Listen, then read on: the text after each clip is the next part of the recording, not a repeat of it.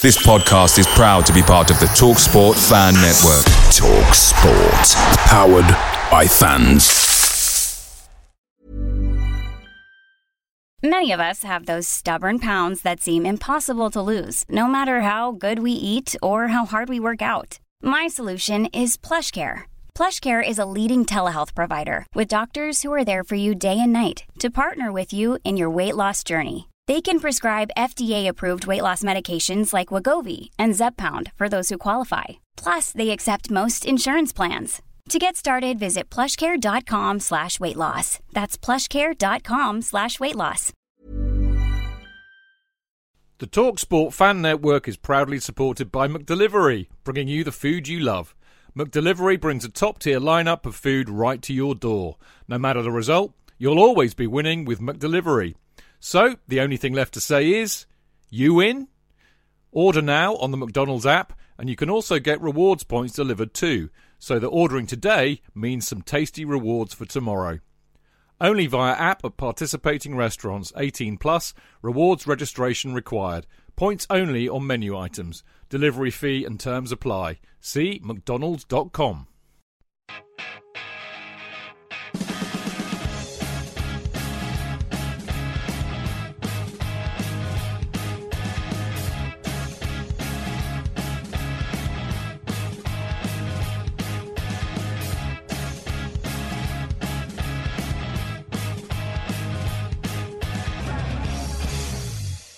Welcome to the Chelsea Fancast, fueled by Guinness, powered by Celery, the show that is savouring every last minute of Eden Hazard's Chelsea career.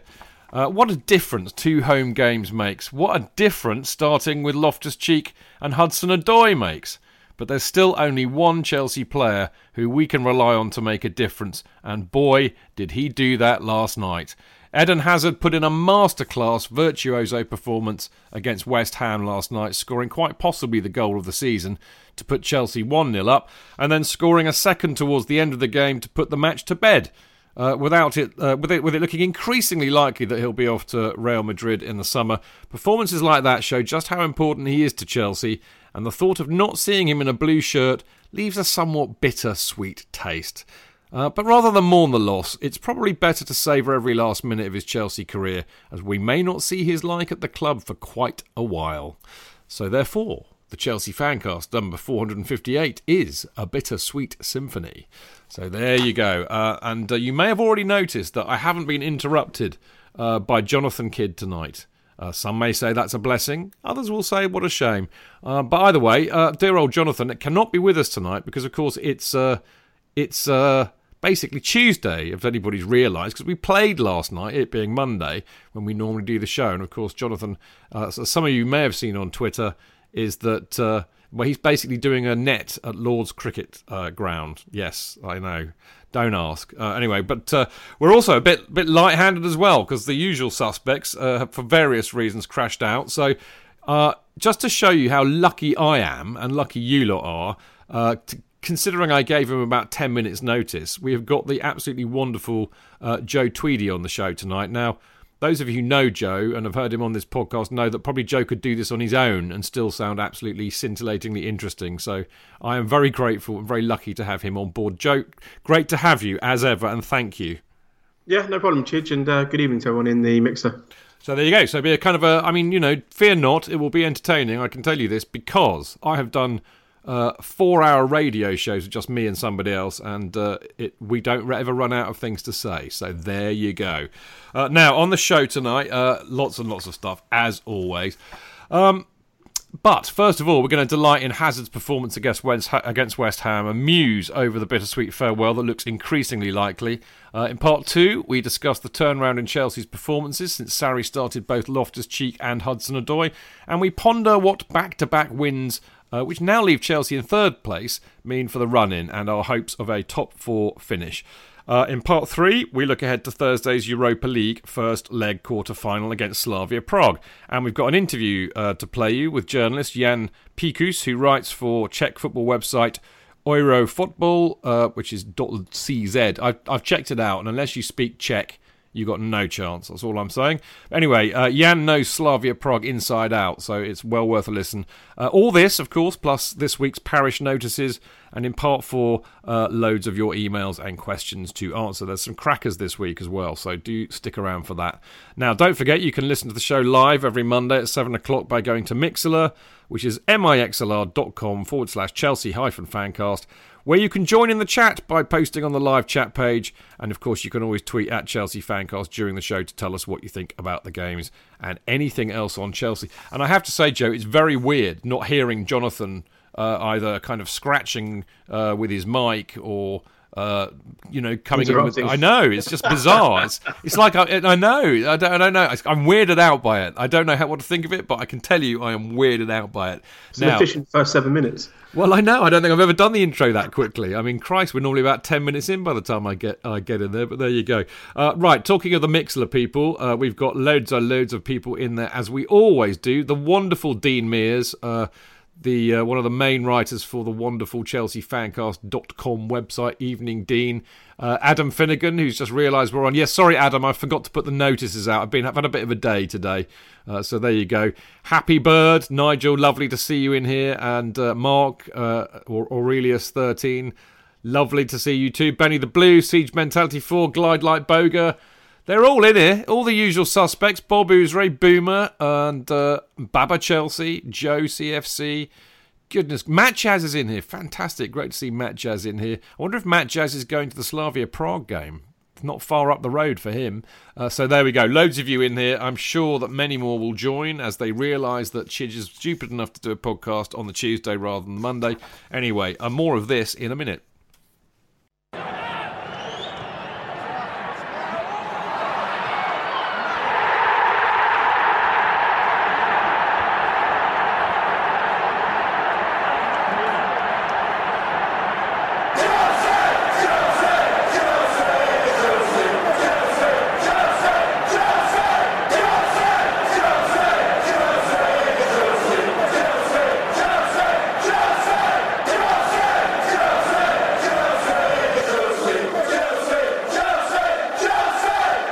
Right. I mean, what can you say about last night other than? Uh, I mean, I mean, first of all, I thought it was a pretty good performance. Actually, I mean, I'm I'm seeing some people saying it was a bit meh, apart from Hazard, but the reality is it was a Hazard masterclass. I mean, that first goal, which I had an absolutely beautiful view of. Uh, what an absolute world class goal! Um, it's quite stunning. I mean, got to be a contender for goal of the season, hasn't it, Joe? Yeah, it was it was just magical, really. And the, the crazy thing is, it, it's one of about ten that you can think of that are very, very similar that mm. he scored like that. And you know, when you think of, of players in world football who are capable of that kind of not just the, the finish, I mean, under the pressure, but I mean the kind of the dribble to set it up. It's it's a handful of players in world football that can sort of do that. And you know, to to look at those in the Premier League, I think Hazard probably is is the only player really that, that can do that on a regular basis. Uh, just you know carry the ball so powerfully and, and quickly. And the, the, the footwork on the edge of the area was just you know it was absolutely insane. It's, it's what you see these you know freestylers do on, on YouTube in five-a-side games where they're, where infinitely better than everyone and they're taking the piss. And it was just it was just incredible the the footwork the the low center of gravity the, the kind of body swerves the movement and then obviously the composure to, to finish when the, the guy is obviously literally coming in to, to sort of wipe him out was was incredible. And you know, it, it, was it was kind of just a, a real moment of, of, quality that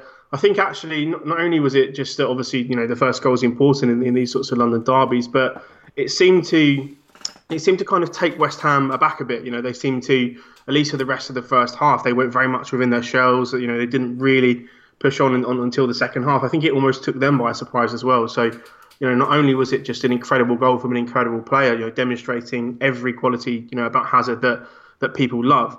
But I think it, it shell shocked West Ham, and I think it, it, really showed for the rest of the half. So yeah, an absolutely superb goal. Um, probably one of the best that, you'll see at Stamford Bridge. Superb skill, superb individual player, um, and I think it really put us on the front foot for the rest of the game.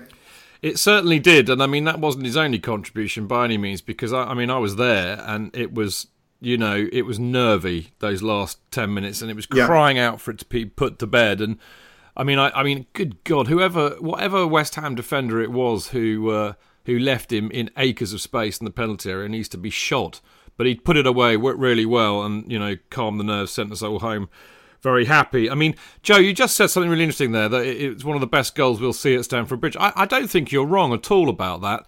Um, but the question it kind of leaves in my mind, which we, I mean, today's been really interesting in, in all the, the news coverage about it, and there's been an interview on Sky Sports as well, all that kind of thing. But Sarri's comments as well last night, I thought were quite revealing. But yeah. there, there really, there really is a sense that that he's going to go, isn't there?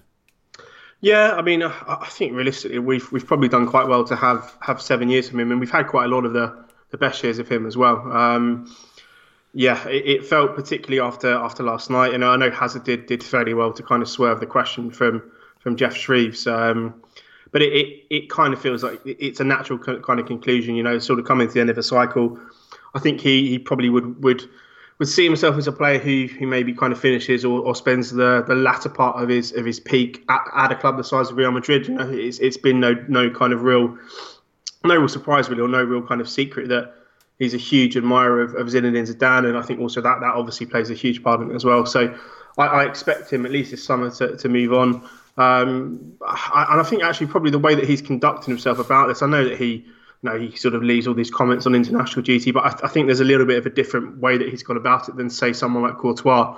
Um, he's sort of you know kind of engineered it in a in a slightly underhand manner. If you if you Snake. read into some of the exactly yeah, if you read into some of the the comments about how he potentially said he was going to sign a new contract in January, so we'll leave it to the summer, and then obviously reneged on that kind of last minute and left Chelsea in the lurch. I think Hazard at least, you know, is, is kind of I'll fulfil my end of the of the bargain. You know, I'll, I'll, get you back into the Champions League potentially, and then you know if I can go to Real Madrid, that would be fantastic. Um, yeah, you know, I think I think he'll go. I don't think he's he's not pushed through it publicly as much as, as other players. So I think hopefully that there will be a, let's say more of an, an amicable uh, an amicable departure than, than when Courtois left. I mean, you know, he, he's quite a peculiar beast, is Hazard, you know, because there's no doubt that he's got the talent to be right up there as one of the best in the world, and occasionally he, he kind of proves that. But I actually genuinely think he's a, he's actually a nice bloke. I actually also genuinely think he really quite loves Chelsea. That's yeah. always yeah, you know, you definitely get that impression, which sounds like a really weird thing to say because let's be honest, we know that you know most players don't really love us; they just love playing in football and earning lots of money. But I really get that impression with him, so I actually think that he you know, is quite happy to do the best he can for us and the club. And I know that sounds like I'm really being naive, but I get that feeling.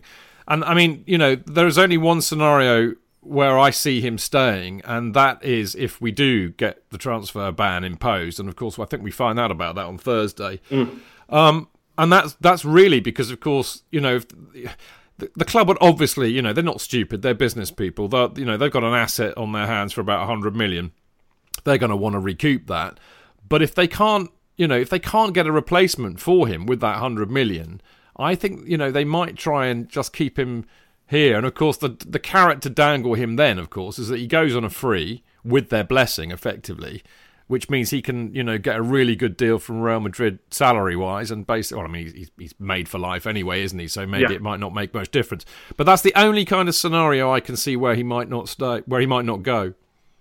Yeah, I, I think I agree on that. I think that there's there's only really one way that he stays, and that's yeah. If, if we get a transfer ban and the club are like, you know what, um, you know, we, we need to keep you for, for one more season. Okay, fair enough. It's it goes slightly against what you want, but you know you have a contract. You're going to get paid well.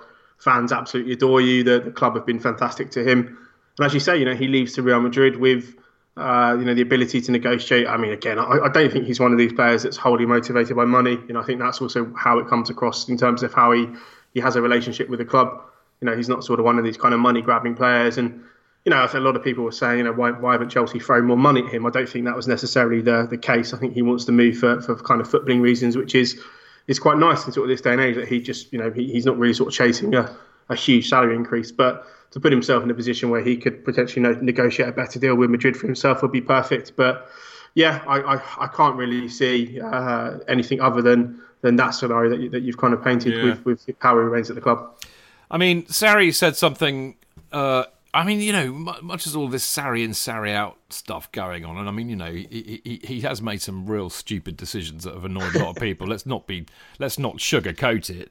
But I, I, have always quite liked Sarri's unbelievable uh, frankness and honesty uh, when he talks to the press, and and I think he, I mean, the way he described it last night was like it would be a disaster if Hazard goes. But I think more to the point, what he was saying was that you know you can't replace Eden Hazard. He is irreplaceable because he's he he is that good and he is right up there.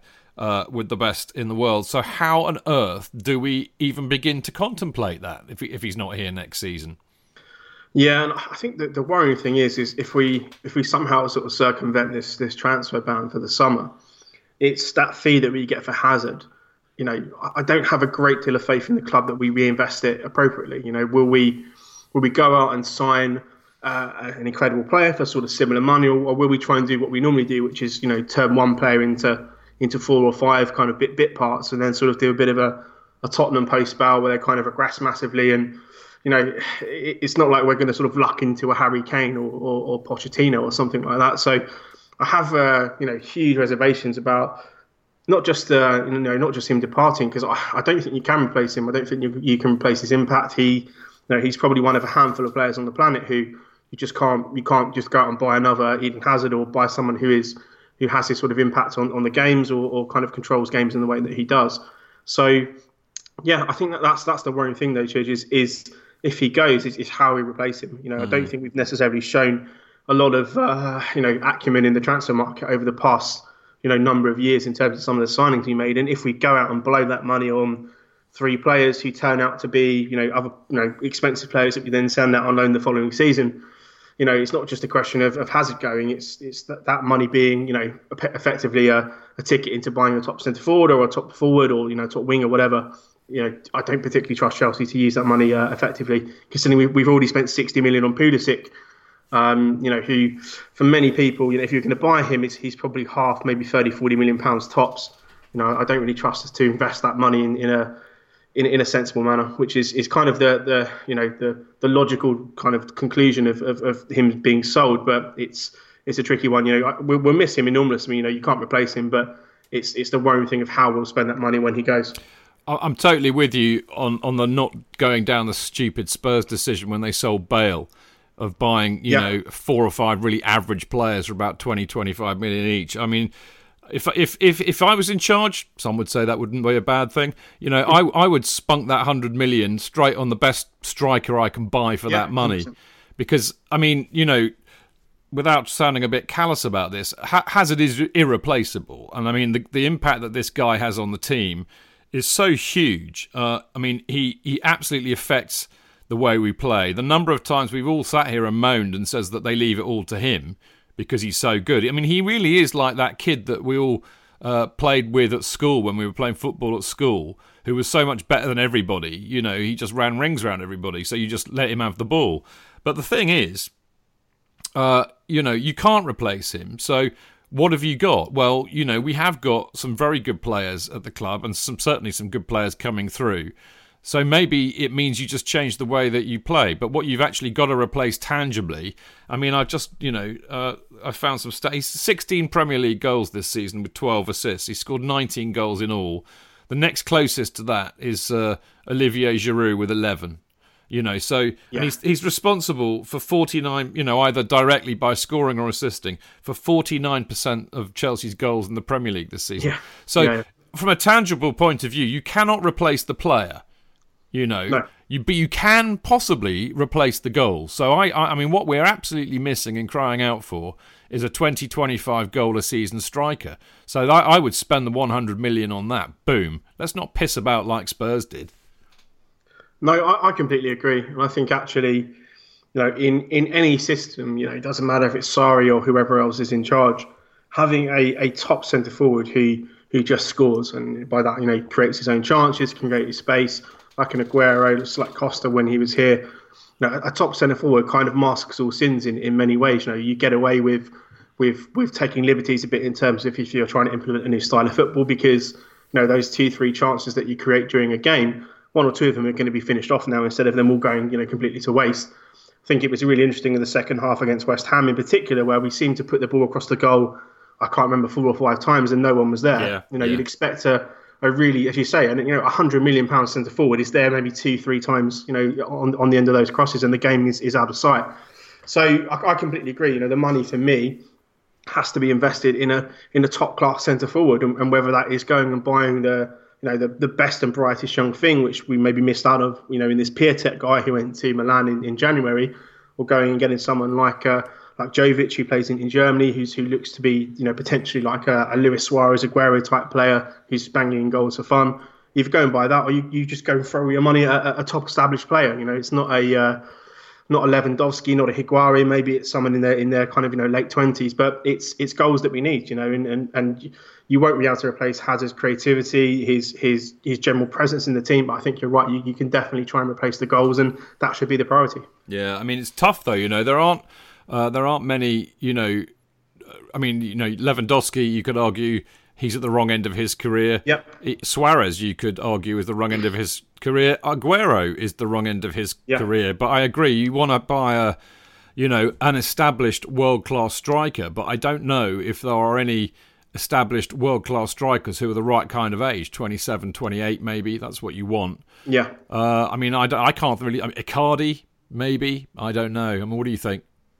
Yeah, I mean, I think Icardi's the is sort of the one that jumps out, but there seems to be so much baggage around him as Oh, a yeah, I know. as a player. And I I know we, we kind of sort of embrace that a bit at Chelsea in terms of having players who've got a bit of a sort of psychotic personality. But you know, I, th- I think there's there's maybe a little bit more to it with him as well. So you know, while I think he would probably come here and score loads of goals, it's it's it's that sort of underlying un- or the sort of undercurrent that comes with him, which you, you kind of think the club maybe is is trying to sort of stay away from now. So you know, if, if it's not a if it's not someone like Icardi, then I think the club have got to be looking at, at you know someone maybe the next the, the kind of the next big thing, which you know is we- we've seen this Piatek guy to AC Milan, go to AC Milan and absolutely start banging goals left, right, and centre. And there, there are a couple of other good young strikers in Europe, but you know you're you're kind of you're gambling on them coming to the Premier League, replicating their form, you know, and, and sort of kicking on as, as players. Um, and you know we, we we're not the we don't have the best luck with centre forward. So you know the amount of money we've spent on them since since Abramovich has been here, you know maybe uh, you know less than a handful of them have been truly truly sort of you know outstanding for the for the club. So it's a it's a bit of a tricky situation. You know there I said there are a number of, of good good young players who I think could kick on and become that next wave of top class players, but you have to get it right, and it's not something that we're we're particularly famous for. This is very true. Knowing our luck, we'll probably sign Jimmy Floyd Hasselbaink. Uh, but there you go. Um, I think you know the reality is if if he's going to go, which I think he probably is, and, and you know what with all that talk about uh, you know a lot of people not going to the games for various reasons. Although I still absolutely stand by my point that you know when you move a game to a Monday night, uh, and I mean the uh, Easter Monday in particular, uh, where the tubes are also on strike or not running or something, you know, you are gonna you are gonna get people who are not going to go. But I think it's actually galvanised me to make sure I go to every possible Chelsea game that I can. I mean, there might, but there, there, we've got what five, I think, league games left, uh, three at home, uh, and uh, you know possibly another one, two um, home matches in the uh, in the Europa League. So you know we've got between seven and ten matches left. Yeah. You know, I urge you if you can get a ticket, you know, go. Go and watch this guy play for Chelsea because you won't see it probably again after this season. And I tell you what, Joe, the other thing that's on my mind is that, and this is even more sad really, is that there's a very good possibility that we might not see the like of Eden Hazard at Chelsea again because we bought Hazard uh, after we won the European Cup. So we were the dog's bollocks in football at the time, and that and, and Hazard was the most uh, promising young talent in the in Europe at the time. Everybody wanted his signature, and we only got it because we won the European Cup. So it's kind of crossed my mind that you know when are we likely to be in that position again, where we're we are the top dogs, uh, we can attract the top talent, and also we're prepared to spend the money to get them. It could be a long time, couldn't it? Yeah, I mean, I think that, that last question is is is a pretty fair reflection of, of where the club are now. I mean, you know, it's it, it's gone from being probably a, a top European club, you know, top eight club, sort of sitting at the, the top table of European football. And you know, being realistic, yes, okay, we're currently third in the league, but we, we are scrambling a bit domestically to keep up with with Liverpool and, and City. You know, so that sort of a you know a seven year period, we've we've kind of fallen a little bit in terms of sort of you know the kind of our standing in, in Europe. And you know, I, I don't think necessarily that we have the pull um, potentially that we've had previously. You know, you could you could look at obviously that we've we signed in demand players, maybe like Jorginho in the summer and Kepa. Um, but I don't feel often that we when let's say when there's a competition for a top player, we don't seem to want to engage. I think it's partly down to how we negotiate. You can see that we're always kind of pushing for the, you know, for, for kind of the perfect deal for the club, and, and there's nothing wrong with that. But when you have other clubs who are willing just to sort of pay what the other club wants, you know, it, it kind of really leaves you in a in a pretty bad situation in terms of negotiations. You know, I'm, I'm not. You just use the, the, the John the John Stones transfer as an example. You know, when we, we were trying to buy him I think we put our an original bid in for about 20, 22 million pounds, and he ends up getting sold for nearly 50. So you know we're, we're undervaluing players by almost you know 100% of their of their value when they go, and we we, we deal with these incremental negotiations. You could see all the the, re- the relevant bids being linked in the press. City come in at the end and just pay what pay what Everton wanted at the start. So you know, and, and Stones isn't even really you know comparable to to someone like Hazard in terms of talent and in terms of you know upside as well. So when you can't even buy players who, you know, I imagine Stones would probably would have wanted to come to Chelsea. You know, if you can't just go and buy them outright, then it really does, you know, kind of leave you wondering where the club will be in, in the next, you know, two, three seasons if we're, if we're not in the Champions League, if we're not kind of making strides forward. Because, you know, you're not going to go out and, and go and grab the, the best, you know, maybe the best young talent at Ajax who could potentially go and be a superstar because he'll go to Barcelona, he'll go to Madrid, he'll go to PSG or, you know, God forbid, Tottenham or or Arsenal or, or, or someone who's who's doing better domestically. So I think I think you're right. You know, we, you know, it's going to be difficult to to attract that level of talent. You know, without there being a real emotional attachment with with the player to the club or, or, or the club. You know, kind of doing doing sort of things behind the scenes uh, to sort of secure the signature. So it's it's going to be a bit of a tricky period for us. And and yeah, I make you completely right. You know,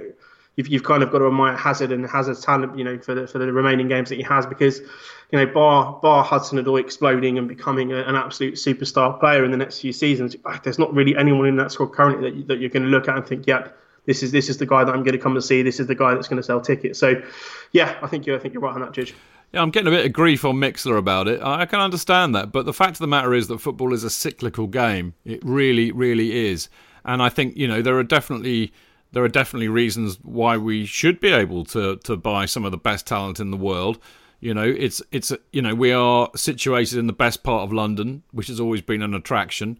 Um, we've got some great history now, without sounding too much like Liverpool. Um, there are lots of good reasons why people want to join us, but the reality is is that things have changed and moved on. We are not prepared to spend the money that the clubs above us are. Uh, you know, I, I, hate to say this, but Arsenal and uh, and Spurs have now got better stadiums than us. Uh, Liverpool are now, you know, backing, you know, the manager with a lot of money and a lot of ambition. City can throw any money at, at, at anybody, and also got Pep Guardiola as the manager, and it yep. does, you know, it, it makes a difference who the manager is. You know, I think a lot of our momentum uh, that we gained uh, you know, when Roman turned up was when we brought Mourinho in, and a lot of people wanted to play for him. And this is how it works. And I think there are there are various levers which we are not able to pull at the moment.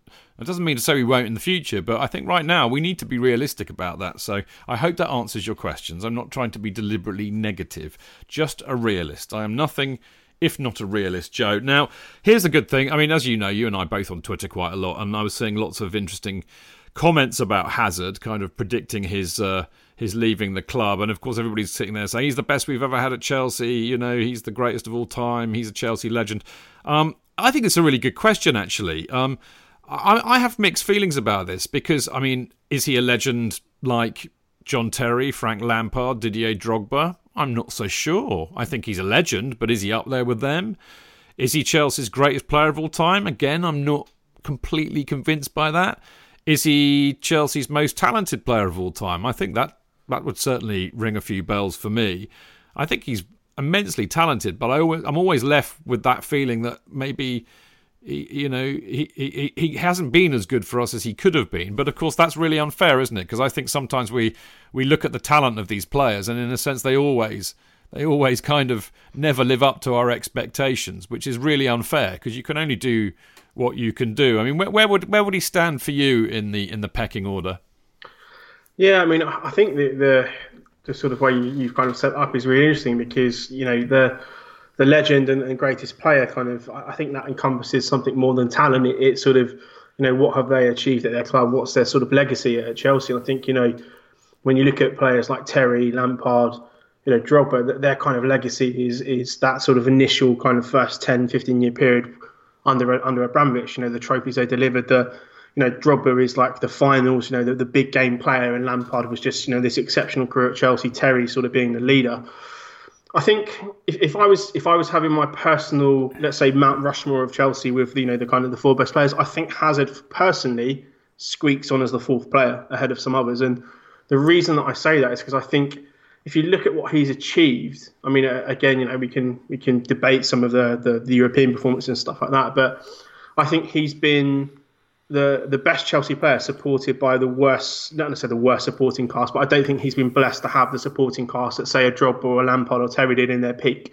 You know, he has often been Chelsea's best player, maybe Chelsea's only only player really capable of of winning games and, and maybe at times sort of head and shoulders above some of his teammates in terms of his talent. And I think, you know, when he's been surrounded by, let's say, some of the, the better squads here, you know, I think he's often been the best player when Chelsea have won the title, you know, and I think that's with surrounding him with not ex- an exceptional squad. You know, we've had some really good players in that point of time. So I think it also would have been really interesting to see him maybe of, you know, at, at his peak playing in that early Chelsea side, or maybe under Mourinho or under Ancelotti, seeing what he potentially could have achieved there because you know a lot a lot of made is you know a lot of it is made of him maybe as you say not being as good as he can be. But I think a lot of that is because he hasn't had the players around him to maybe enable him to go into that next step.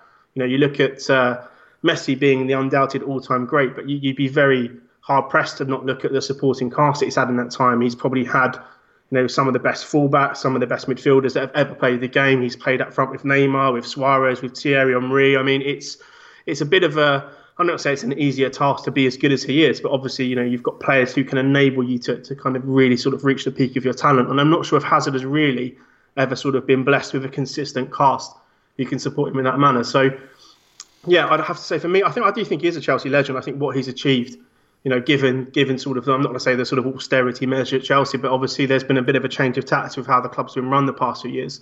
The fact that he's won league titles, the fact that he's won cups maybe you know there's an argument that we, we could have done a bit better in Europe and he could have maybe played a bit better. But you know I, I always go back on, on, on looking at those games against PSG and stuff like that. You know they they targeted Hazard. He was our only real threat. They mocked him up the game, and then you're, you're looking for one of other Chelsea's ten players to step up and do something, and they couldn't do it. So you know it's it's it's a tricky one, but I think the context maybe you know after he's gone will be a little bit look a little bit more kindly upon him. You know in a few years' time, looking at maybe a supporting cast as to why he wasn't sort of a let's say like a Ballon d'Or winner or, or like you know scoring 20, 30, 40 goals a season. Um, I think for me, he's a Chelsea legend. I think he's the most talented player we've ever had at the club, and he, he does just squeaking. I'd say just behind those three that you mentioned for me mm. is the is probably the fourth best. Yeah, I'd agree with all of that. Actually, I mean, I, I think for me, he's the most talented player, the most skillful player I've seen at Stamford yeah. Bridge. I mean, even even more than Zola, who would have always got my vote. I'm too I'm too young to believe it or not. You might not like this people out there, but I am actually too young to have seen Peter Osgood play for Chelsea, and he was always reckoned to be pretty good. As was Charlie Cooke, another player I didn't see play for Chelsea in his prime. So I, I, would say certainly he's the most skillful and talented player I've ever seen play at Chelsea, and and I mean you know last night was even uh, you know proof if you needed it. My, my, own feeling, Joe, is very much the same as yours. I actually think that that we've wasted Hazard, and I think it's a huge sad. I think maybe in twenty years' time people might write books about this because I think it's a huge tragedy.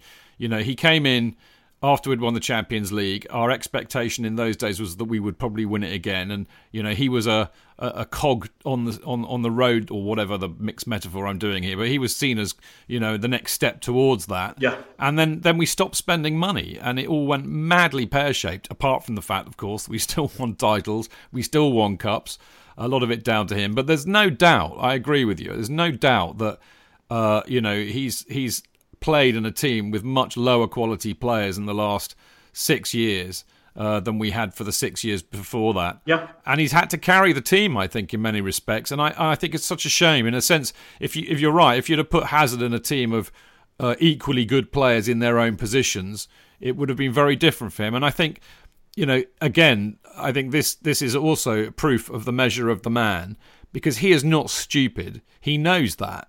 You know, he'll know the quality of the players that he's playing with, and yet he's still stuck with us and done his best on the whole for the club. And I think that uh, he deserves a huge amount of. Uh, you know, plaudits for that. But there you go. Um, look, let's just kind of wrap this up, really, because I think if he is going to go, and I and I and I really do, uh, and I really do think uh, hang on a minute. Interjection. Glide like Boga. I've worked. I, have I've I've researched this. There's a fan. Actually, I don't know if only I could find it and I could tweet it to you. There's a wonderful animation which compares the spending of every major club, the top ten spending clubs since the year 2000, and it's an absolute fact that pro rata we have spent less money. I mean, a lot of it's been one in, one out. A lot of it has been, uh, you know, we have, I agree, we spent a lot on Morata, we spent a lot on Kepa, but we spent it out of the money that was coming in. The pace of our spending has certainly slowed down since 2013. It's an absolute fact. Where was I, Joe? Right, what Eden can do. Eden Project. Thank you. What Eden can do, if he is going to go, which it looks like he will, uh, Eden needs to do several things in my mind uh, to see us right, which I think he will try. And I think, yes, last night proved it in a sense. But I think if he can do everything he can to turn up for the rest of the games of the season, then he needs to try and get us in the top four before we leave, because that will help us considerably in terms of money, in terms of who we might attract to the club, all things being equal. Of course, we might not be able to with the ban. Uh, I think the most important thing, and this is just me being me, really, but he needs he needs to turn up uh, next Sunday and give the yes. performances of his life and bag a hat trick against Liverpool and uh, beat them, stop them winning the title, and in the process save uh, save civilization as we know it. Um, and I think finally, wouldn't it be great if uh, if we could win the Europa League? That would be his last match. We win another cup, another European uh, trophy. What a way to go, Joe! Yeah, I, I completely agree. I, I think hopefully last night has set the tone for, for Hazard and I see this being for him personally his his kind of his World Cup with Chelsea. You know, he's got this sort of period of games now. He knows probably he's leaving at the end of the season, and I don't think he's the kind of player who would want to leave. You know, kind of a bit of a damp squib. You know, not really putting any effort in. I, I think he's going to do everything he can to to not only kind of obviously deliver Chelsea top four, you know, and, and, and if, if he does, you know, in terms of his transfer fee, that hundred million pound is, is easily nearly, you know, could potentially be doubled in terms of the money that that brings in for the club. So, you know, there's, there's a huge monetary incentive that way. You know, the, the Liverpool game, you know, thankfully he's he's always played really well against Liverpool, particularly at Anfield. He's one of the few players that seems to thrive up there, and I do hope that, that you know he's his kind of final sort of little maybe nod to the Chelsea fans is going up there and beating Liverpool uh, and actually say, saving civilization in, in the process. You know, I think that's that's definitely achievable. And winning the Europa League, you know, I felt quite quite sorry for him. I think he was injured, wasn't he, for the for the last final? Um, it would be nice for him to, to kind of depart on the pitch as a winner with a trophy in his hand from Chelsea for for what has been, you know, as you say, an absolutely stellar career since he's since he's signed for the club. But uh, top four, I think definitely beat Liverpool and hopefully you know the the last image that we have of him in the Chelsea shirt is with him standing there with the with the Europa League trophy, um, you know, and, and uh, kind of riding off into the sunset, having done his bit to sort of secure Chelsea's future in a way that uh, you know Didier Drogba did previously with with the penalty in, in Munich. So there's well, there's some nice uh, symbolism there, isn't there? Just I think it would be very very fitting for us and him it would be a lovely way for him to go out. And uh, but I think actually, you know, let's get our priorities right. The main thing is to beat Liverpool, stop them winning the title, yes. and save civilization. so let's hope he does that on. Uh, on uh, Sunday, of course, the thing is, is that you know, in a, in, a, in a, you know, that's all still on. By the way, people, I really, I think um, we might have turned a corner. Anyway, we'll talk about that in a minute.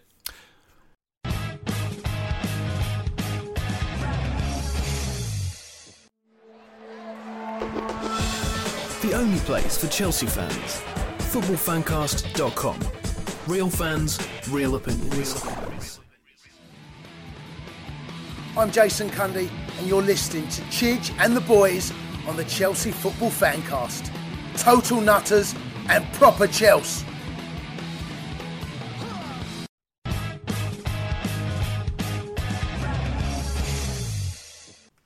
Right, welcome back. I'm Stamford Chidge. You are listening to the Chelsea Fancast. Uh, it's a it's kind of a, a, fan, a fancast redux in some ways. Less people, but far more intelligence than usual because, of course, I've got the wonderful Joe Tweedy with me. Evening, Chidge. So there you go. Now, uh, quick shout out for the website. Check out chelseafancast.com. Lots of good blogs on there by the likes of uh, Alex Churchill, the girl who likes balls, and Dean Mears, and Nick Stroudley, and uh, the wonderful Jonathan Ellis, of course, who always writes a good review and preview of all the matches. Now, there are people who are yet to be discovered in the Amazon rainforest, for those that have been listening to this show for a long time, but uh, the Football Blogging Awards are upon us at the moment, and uh, thanks to your brilliant, brilliant, brilliant efforts, you lot out there. Uh, we got enough nominations and votes from you to be a finalist again in the Football Blogging Awards for the best podcast. Now, that's the seventh time uh, we've made the finals since 2012. Uh, and of course, as you know, we won the best podcast award in 2012 and 2015. So, of course, we've now got another chance to go for the hat trick. It would be lovely to get it. It really, really would. Now, all the votes cast, all, all the votes, even if you voted before to get us to the finals, do not worry. They all count towards the final vote. But, but, but, we do need you to vote again. Uh, and there are many ways to do this. The first, you can vote on Twitter by tweeting I am voting for at Chelsea Fancast in at the FBAS for hashtag best podcast, or just go to at Chelsea Fancast on Twitter and you'll find a pinned tweet uh, right at the top of our stream, and that will have a link, uh, a click, which you just click this link, and it kind of automates that tweet, and you just you know tweet that. Off you jolly well go. Um, you can vote on Instagram by heading to the Football Blogging Awards Instagram page click on the relevant best podcast image and then tag our Instagram account, which is at Chelsea Fancast, in the comments. And of course, you can vote by going to the Football Blogging Awards website, which is amazingly enough, footballbloggingawards.co.uk forward slash vote hyphen now, and uh, you choose Chelsea Fancast for best podcast. And finally, uh, an even easier way to do it, if you like, you can go to the Chelsea Fancast website, chelseafancast.com, and you'll find a banner on the homepage where you can click through and vote in one go. Now, uh, the awards evening, which I will be going to, is going to be, believe it or not, at the Etihad Stadium on the uh, 9th of May, which is where the winners will all be announced. So uh, hopefully, not only will it be the only trophy uh, that Chelsea, well, I hope, hope we win the Europa League, obviously, but it might be the second trophy that Chelsea win this season, uh, and certainly the only result we're going to get at the Etihad. So make sure you go and vote for us. And while you're doing that, uh, you may have seen also on Twitter and uh, on the Football Blogging Awards website lots of other. Uh, there are, I mean, it's actually brilliant. This is the first time in my memory, because quite often I'm the only bloody one up there, you know, the only Chelsea finalist. Uh, but this year, our mates across the pond, London is Blue, they're up for the best uh, international content creator.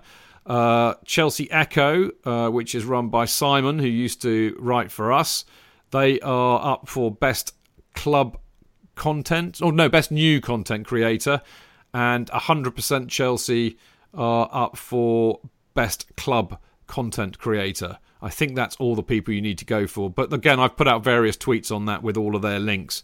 So go and vote for them too. Let's make it a blue day or evening and keep the blue flag flying high.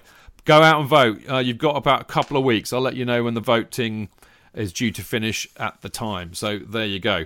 Right. Um, I thought it was a really good night last night uh, against West Ham. I really enjoyed it. Um, it was a really good atmosphere. I thought it was a proper game. I thought we played really, really well. And frankly, Joe, you know, given what we've seen before, if we play like this, I have no problem with it. If we pick this team, I have no problem with Sarri. Um, do you think he'll, you know, has, has something changed? I think it has. and I think a lot of it has, has got to do with, with the shift in personnel. You know, I think that we've we've stopped some of this kind of tentative build up where we seem to almost uh, you know, have some sort of inbuilt mechanism where we have to play 70 passes before sort of attacking, and it's at one of these kind of uh, drills that you have in training where you've got to make a certain number of passes before shooting.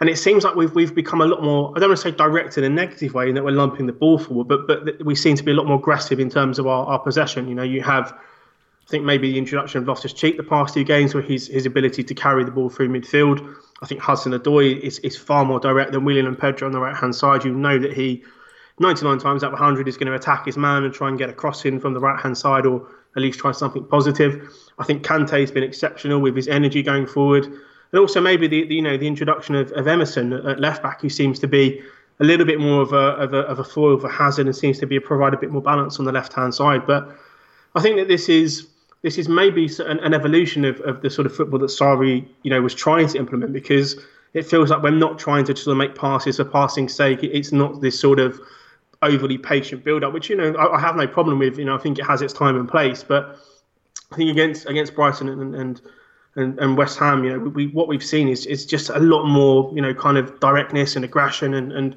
it, it feels like we're we're finally seeing something which resembles more of a Chelsea style. You know, this this sort of not get the ball forward a million miles an hour, but carry the ball. You know, be be creative, be aggressive, be more be more direct with sort of our passing and I think it, it, it is really playing off. And I, I'm completely agree with you. You know, you pick the pick this team. You know, if you, if you keep trying to sort of replicate this playing style, then I don't think there's there's a huge problem there.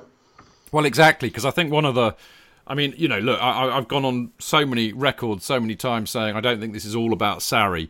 I mean, I think he, you know, he, he has been a bit of a dick sometimes and he's brought a lot of it on himself. But I think a lot of the aggravation about him is more to do with other stuff under the, you know, under the radar that's been festering for a while with support. But there's one thing that's undoubtedly rankled with people is that we don't look we don't want to turn into Arsenal and we don't like bored, boring sideways passing football and I think I mean, that's how I see it well you know that's yeah, what ha- it's right it is right yeah, yeah, it's how a lot of the people see it there and yeah. the reason is is because for a, a long time, with all the success that we've had recently, it's been very up and atom football. It's been physical, fast, and direct, and it's exciting. That's exciting to watch.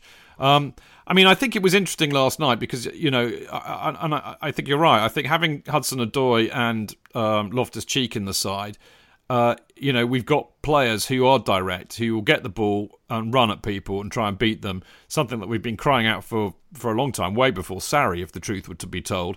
But the interesting thing is, I mean, there were we had far more. We had seven shots on target last night and about twenty, you know, in all. Which is, you know, we had more shots on target than we normally do, but we still only, you know, like I said, I was there and it was pretty nervy. West yeah. Ham came back into it in the second half because he Pellegrini put an Arnautovic in the middle and he was far more effective there. He got more joy out of uh, Luiz and Rudiger than he did out of uh, Azpi, and uh, you know it was it was in the balance, you know, and it was one of those games where you're thinking, fucking Hernandez is going to score like he always does, and and we'll, we're not going to get the win that we clearly deserve because we were so much the better side. So you know, I still think we, you know, we still got an issue with scoring goals. I mean, that sounds yes. churlish to say when we've scored two goals, but you know, let's not kid ourselves here. There's still work to do. But I really, like you, I thought it was we're going in the right direction. That is a kind of football that I'll happily watch. You know, that I was excited last night. It was good. Enjoyed it. Yeah, I mean, I, I, think that you know, if you are if you're trying to marry together something which is distinctly Sarri with with characteristics that, that have made Chelsea great for the past you know 15 years, I think that that hybrid, that style of football, is something that can work in the Premier League.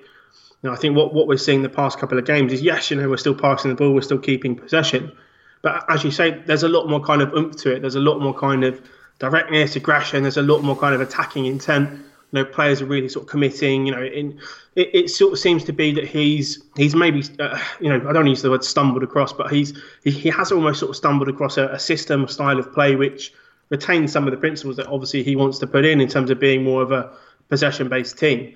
But he seems to have kind of freed some of the players to actually you know, kind of unleash their attacking instincts and, and, be a little bit more fluid when we don't seem as rigid in, in the setup at, at, the moment. So if this is something that, that continues and develops, then you know, so by all means, you know, carry on sort of with, with this sort of style of football. I think it's it's great if you had some better players in, you know, sort of over the next few seasons. Again, you know, I think the style of play will improve. But this is the direction that I think we need to take. We need to be aggressive. We, you know, if you want to play this passing style, but but pass with intent, pass with aggression, pass to create chances. Don't just sort of pass to, you know, shift teams left to right, but we don't really necessarily have the the quality to pick up that killer ball to make use of the space and actually pass to pass to pass to do something. And I think you know it's it's it, has been decent, you know. But as you say, we, we can't really kid ourselves. You know, there are still definitely issues defensively, as you say. Um, I'm still not wholly sold on on sort of the, the, dynamic we have with the back four and Jorginho and how they kind of interact off the ball. Um, but I think you know there, there are definitely definitely imp- signs that we've improved over the past games. Thinking back to the Everton game in particular, um, and I hope obviously that this is something that, that can continue. Well, here, here. I mean, and the irony, of course, in all of that is that you know, moving forward quickly, push, putting the ball forward quickly, is very much what uh, Sarrismo, to avoid calling it yeah. Sarri ball, which will upset Paul Crowder, uh, is was all about. And I think that is quite ironic. But I don't see why we can't play our own version of it, and everybody's exactly, happy. Yeah, yeah exactly. Yeah. I mean, one again. I mean, we didn't really get. We well, I'm not going to talk about the Brighton game on here. We got more, more more to talk about than that, and we kind of did it on Friday on the Love Sports show, but. I mean, I was so impressed with Ruben Loftus Cheek uh, against Brighton, but I was equally impressed with him last night. I yep. mean, I, I think this is a player that is really coming of age and beginning to stamp his authority on games and, and believing in himself that he belongs at this level in this team. And I and I tell you what, mate, what will live in the memory with me for a long time is the way he absolutely monstered the uh, the second coming of Bobby Moore, also known as Declan Rice, last night. Yeah. I mean, he monstered him. It was just joyful watching that. Do you remember that? Yeah, I mean, I, I completely agree. I mean, people know that I've been a I've been a fan of Loftus Cheek for for absolute ages, and and you know when he was 17, I kind of I wrote something about him saying that he could be sort of the next the next big thing to come for Chelsea, and I think. Now you have to admire his patience. You know, he's he's I don't think he's been handled particularly well by the club from 17 to 20. You know, he barely kicked a ball for Chelsea, sort of training stuff, went out on loan, kind of found himself, obviously became an England international. But this season, he's really been patient. I think what we're seeing now, I think you're right, is a is a young player sort of kind of coming of age in the team. And, you know, you're looking at him now, and, and he seems to be, you know, the, the kind of the, the starting midfielder in this setup. I think he brings balance to the side. You know, he's he's link up play, which is you know slightly sad that, that Hazard potentially is leaving, but the way that they interact, you know, is is, is incredible. Um, you know his his assist to Hazard for the first goal, which is quite yeah. funny that he's got given that, but you know it's it's another sort of thing thing for him to, to add to this season. But the, the Declan Rice stuff was was comical towards the end. I mean, there was I don't know if if uh, there's a number of kind of gifs flying around on Twitter with with Declan Rice. I mean, it, it, looks a little bit like a you know a year seven trying to sort of play football against a sixth former at times. It, it was you know, embarrassing maybe a little bit for him towards the end because you know Loftus Cheek was was wearing him like a rucksack at one point and sort of yeah. shrugged him off and ran off and. You know, it, it's it's difficult to really quantify if you look at uh, just you know European football in whole, but there aren't many players who have Loftus Cheek's blend of, of size and power with his his feet. You know, one of the runs he went on in the second half where he kind of slalomed through three or four players. You know, you, you expect that from Hazard and Pedro and Willian, but not someone who's you know six foot three and, and probably like you know 80, 90 kilos. Um, but yeah, you know, I'm, I'm super, super happy for him that he seems to have found his place at Chelsea. You know, he, he is one of these players that always seems to come across as someone who has always wanted to be a Chelsea player and wanted to do it at Chelsea. You know, he's been here since he's, you know, eight years of age, come through the academy, you know, seems to have a great relationship with, with Hudson-Odoi and a lot of the younger players, great relationship with Terry. He could be that sort of continuation link in, in, in the club.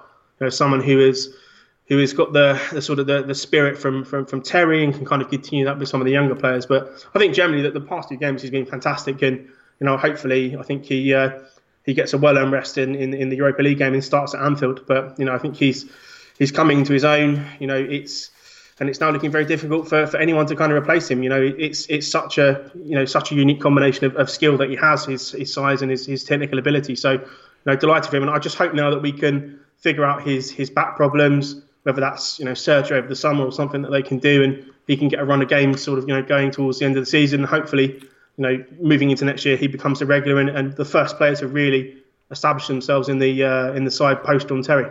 Well, I, I agree with that. I, I I think you know what what uh, has dawned upon me is that he's he's almost kind of the perfect modern f- midfield player yeah. because yeah. he is that he's that powerful and that big, but he has got such quick feet and a turn of pace, but the way he, you know, basically bullied Declan yeah. Rice off the ball was just. I, I, actually, I actually did burst out laughing. I mean, it's, it's a shame, shame, you weren't there because you would have heard it, just being a few seats down the road from me. Actually, interesting enough, the mysterious uh, season ticket holder who's hardly ever sits next to me. I can't think why. I don't think I've done anything to deserve it. He's a really lovely bloke. He's called David as well, and he was there last night. It's the first time I've seen him for like months, and uh, we had a good beer and a chat at half times. Top bloke. Really enjoyed uh, having, uh, uh, you know, somebody sitting next to me that I can talk to. How lovely. Anyway, um, the one thing I would say about Loftus Cheek is that you know, we know he's got this back issue, which I think somebody told me was sciatica, which is not something you, you can like do anything about. You just have to manage it. Uh, and of course, I think that's why he got substituted. But sadly, there were quite a few boos going around, and I, my, my suspicions are that they just didn't realise that, and they were probably just upset that he came off. But uh, I think just to try and clear that up, because I know that there was a bit of stick flying around. Um, the other thing, uh, of course, we had uh, Hudson Odoi. Uh, starting last night. And uh, again, I, I, think you know he wasn't perfect, but uh, it was okay. He, he, it was another good shift that he put in. He did some really good things. Again, he's just so direct, Joe. That's what I love about him, and he can beat people and he brings people into the game. And uh, frankly, justifying his selection, which right now is what he needs to do. I completely agree, and I think last night, you know, you, you could have put a number of players on the right hand side, and I think because Hazard was so dominant, the game seemed to completely flow through him and Loftus Cheek, particularly sort of you know end of the first half, second half. I'll tell you what, John. In the first half, everything was going down the right. I Yeah. mean, the way the way that Azpi, Kante, and Hudson Odoi linked up with Loftus Cheek floating around there as well, and Jorginho, it, it was really interesting to see. And I, the number of times you saw Hazard way out on the left in acres of space as another option, it was really interesting to see that balance suddenly. You know, we had options on both flanks. Yeah, it, it's such an interesting dynamic because I, I think the the thing when you have Willian, I think Willian on the right hand side is, is just stylistically very similar to Hazard. You know, they want to slow the game down so they can beat a man and then do something with the ball. Pedro maybe is more of kind of a slasher. You know, he tries to sort of get in behind and and sort of create chances. Whereas I think we've you know, with Hudson Odoi, what we're seeing is he, he's almost like an old school winger when he plays on the right. You know, he wants Yeah. to beat his man, he wants to get crosses in, he wants to sort of be direct. And I think actually that that you know his his pace of play really complements you know Hazard on the other side. Hazard can still sort of slow the game down, but you could see how many times that switch of play was open to to, to Hudson Odoi from Hazard. You know, in the first half and second half, you know, it was it was on a lot. We felt like we had a lot more natural width in the game, which was also you know really really good to see because I, I feel sometimes we're, we're far too narrow in this system. Um, but yeah, you know, I think again, you know, he he had a good outing. I think he, he's kind of building up in, in terms of selection. You know, he didn't have his his moment, you know, an assist or goal this game. He was unlucky maybe not to score. Um, but I think, you know, what, what we're seeing is, is a guy who now belongs at this level. And I think that that's the important thing for him is that he he doesn't look like a kid playing football. He looks like a young player who's sort of starting to make his way into a into a Premier League side, which is is the main thing. You know, he's going to have games where he doesn't have an assist, doesn't have a goal. But I think it's it's his confidence on the ball where every time he touches it, he always wants to do something positive. He's always trying to to sort of influence the game. I think if he can keep that mentality while he learns more about being a you know playing as a traditional right wing or being you know getting adjusted to Premier League football, I think I think the sky's the limit with him. I think he's so incredibly talented. Um, and as you say, I think he's you know justifying his selection. And again, hopefully, we can see more of him as the as the season comes to a close. Well, let's hope so. I mean, the other thing that occurred to me actually is that you know the last couple of games uh, with Loftus Cheek. I mean, Hazard obviously and and Kante, I would say, but he's been the bet, the, you know, the next best player on the team, and that's how that's how highly I've rated him his last couple of performances. Now, there's something of great import that we need to uh, we need to deal with and sort out here, Joe, because there are in fact uh, some uh, interesting uh, Hudson Odoi chants. Always good to to see uh, a chant for a, a young player. And of course, there's the ubiquitous "Oh Hudson Odoi," which this phrase is not that imaginative, but um, our mates at We Are the Shed have come up with a a rather wordy chant, which always worries me at Chelsea. I mean, I don't know how the Willian song gained traction because there's loads of words in that.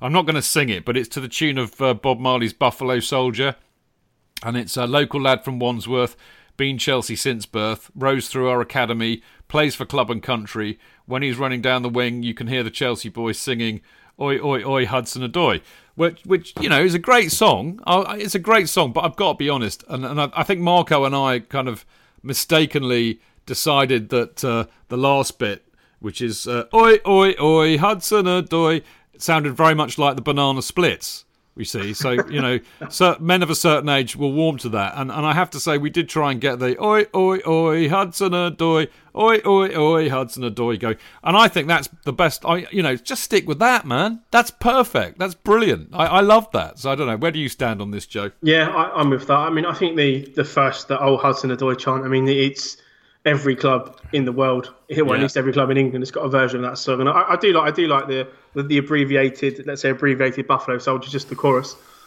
At least I, have, I haven't heard any other side with a with a similar song to that. So I think that that fits him uh, fits him nicely. I, I would, uh, my vote would be for that definitely. Well, the, do you know what the most alarming thing for me is? It's that I now realise that Bob Marley nicked it from the uh, from the Banana Splits. you see, I never realised Yeah. that.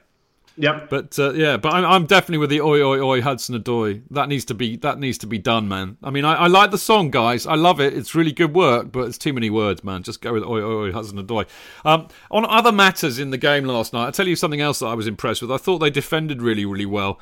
Uh, you know, I was really impressed with Rudiger and, and Luiz, and Azpi seemed to be.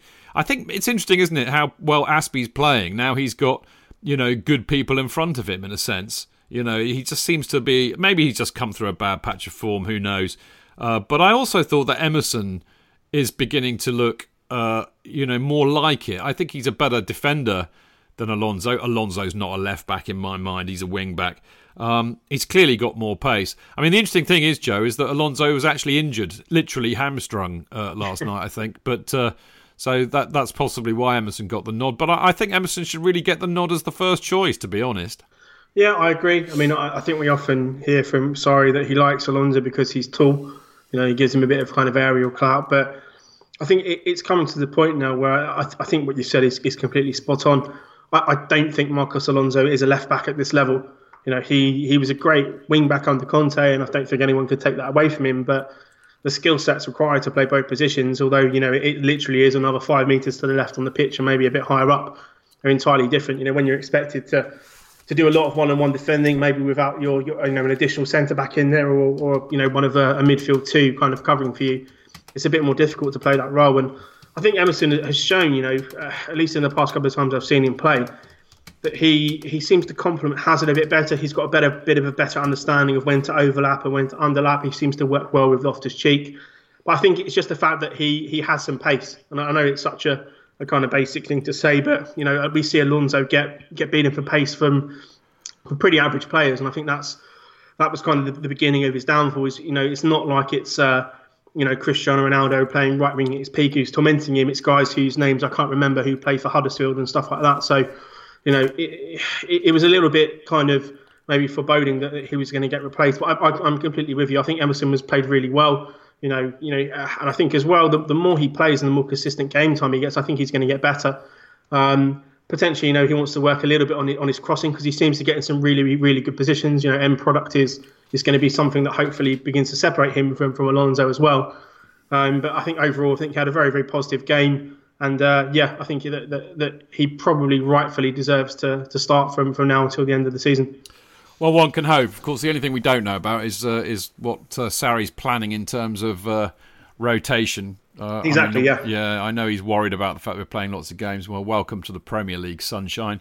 Um, the only disappointment, really, for me, and I mean, I've seen some other stuff from other people who said that actually they thought he had a decent game, but I'm I'm really I'm not warming to Higuain. I, am not. You know, look, there's no doubt he was a he was a great striker, a world class striker in his day, but I'm afraid that day has gone. He has passed his sell by date, in my view.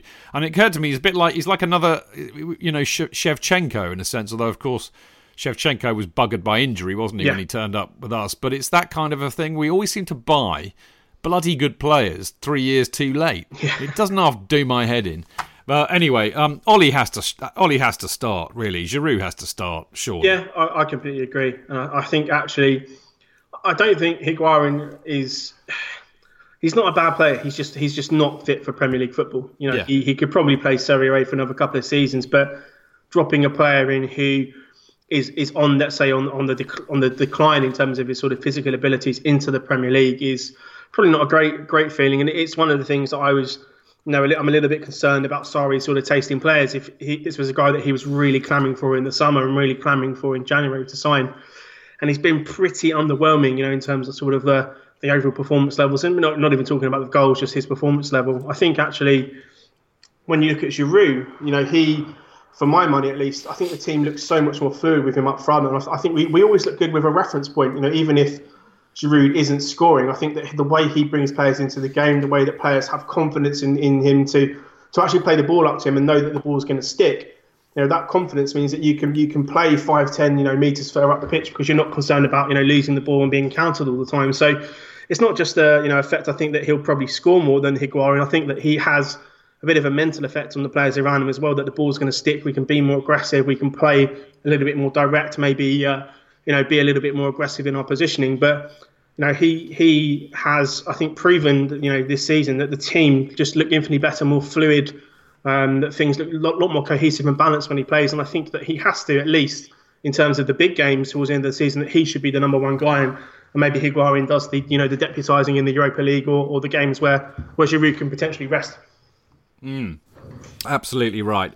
Uh, but will he do it? This is the thing. Now, now I, am going to avoid talking about this because you know there's more important things to talk about. But I couldn't resist uh, titling the next bit "Danny Danny Drink Driving" as opposed to "Danny Drink Water" because uh, clearly uh, the young the young man has got himself into a bit of trouble. Uh, having a bit of a prang in his car, having been uh, found over the limit. But uh, I'd much rather talk, Joe, to you about um, can we beat Liverpool next weekend? I mean, I'll, I'll, I'll lay my cards on the table Uh, there's no logic to suggest that we can. Let's be really honest. But I, I just have a feeling that they will turn up. You know, I, Chelsea have this uncanny knack of and, and desire to be party poopers and to scupper other people's uh, chances of being uh, the, the you know title winners. They've done it before at Liverpool, of course, and they did it with a you know a, a very weakened side, if I recall. So it's not beyond the realms of possibility. So I'm I'm I'm bizarrely feeling quite confident and optimistic. You know, I think this season that there have been a number of occasions. I think where we've played, let's say, like better teams, so Liverpool, City, Tottenham, etc. Well, I think in those games, West Sarri has, has actually thought about his tactics and thought about his style of play. That we've actually played much better in those games than we have against, you know, the Fulhams and Huddersfields, etc., where we just sort of do this, you know, plan A, you know, all, all else fails, keep playing plan A tactic. So part of me thinks, you know, going to Liverpool, if Sarri, if Sarri has something up his sleeve, that I actually think I'm actually quite confident that he will, and I'm actually fairly confident that we can nick, we can nick a win. Um, I don't, I don't, I don't think that we'll lose. I think potentially, you know, you potentially we'll, we'll take a draw up there. But part of me thinks that you know, if Sarri sort of does a, a, similar kind of tactical job that he did on City and Spurs that we saw, and also don't forget earlier in the season it, it took a Sturridge absolute wonder goal for them to actually equalise at, at the last minute. So you know, maybe, maybe just maybe, I think we can go there with a bit more confidence in, in the system, confidence in in Sarri, and, and maybe the sort of team and style that, that he's going to pick sort of go and spoil the party. And I, I make you completely right. I think Chelsea enjoy, even with you know sort of the the changing personalities of some of the squad. I think we enjoy being the villains. You know, we enjoy spoiling the party, and what better way to to or you know who better to spoil the party than for Liverpool, considering you know they won the league what four months ago. It'd be great to to put a nail in that coffin. Um, yeah, I'm, I'm actually I'm strangely optimistic, and I don't know whether that's a good thing. Well, I, I, mean, I'm not going overboard about it, mate. To be honest, I mean, because you know, logic tells you that they. I mean, yeah. they're a very, yeah, they're, they're a very, team, yeah yeah, they're a very good team and they can really do damage to people. Um, but I just have a feeling that we're we're gonna we're gonna turn up. You know, we know that the fate of the civilized world rests on our shoulders, and uh, I think Chelsea take that seriously. A bit like Tottenham, you couldn't let Tottenham win the league. They knew oh, that. No, no, no, no, you no. Know? And it's the same with Liverpool. You just can't let it happen. Um, so I, I am feeling you know, I'm not shitting a brick, and I normally am, you know, in these kind of situations. I'm feeling quite okay about. It. I mean, of course, the sad irony is, is that I will have to I, I will be doing my Love Sport radio show between three and seven next Sunday, Oof. and of course, what yeah, while the game is on, so I have to broadcast uh, or present and watch the game at the same time, and I can't, you know, I just can't, I can't not let my emotions, you know. Uh, stay hidden. I mean, so I might get banned from Sunday for swearing if it all goes pear shaped. That's all I'm saying. you know, uh, and live, right on cue, Liverpool have scored. They're one 0 up against Porto. Bloody typical. yeah. Well, let's hope they get a few injuries. Keita has scored apparently. Oh well, never mind. Uh, okay, um, let talking to the top four, which we kind of weren't, but we kind of are. And we were a minute ago because I think Joe, Joe and I may may have changed our minds about whether we can do it. I've kind of, you know, um, updated the uh, the run in again, and I actually had a look at it seriously this week, Joe. And I've kind of thought, uh, you know, of each of the teams in it, which is Arsenal, Chelsea, Man U, and Tottenham uh, which are their tricky matches which they might not win? I mean, I wouldn't go so far as to say they will lose, but they might not win, right? Yeah. And, and the interesting thing, if you do it like that and if you're really honest about it, so in other words, for once, I've not said Chelsea are going to win all of their remaining games. 7 0. exactly. Uh, you know, if you're really honest about it, it's really interesting how that pans out because technically going kind of from, from the best place to worst placed, uh, you know, Tottenham, I think, only have two tricky matches, and that would be Man City away, obviously, uh, and quite possibly West Ham at home. And I know that sounds daft considering we duffed them up last night. It's a cup final. Yeah, West yeah. Ham and Tottenham, their, their rivalry is even bigger than ours is with West Ham. So there's a good chance West Ham might turn up for that. So I, I think that Tottenham have got two, but they've only got two, whereas uh, us and uh, United, I think, have got three slightly tricky uh, matches. And I think United's are obviously us. We have a chance of winning up there. They've got City at home as well. Again, City uh, City know that they've got to win every match to win the league. So they are going to go balls out to do that.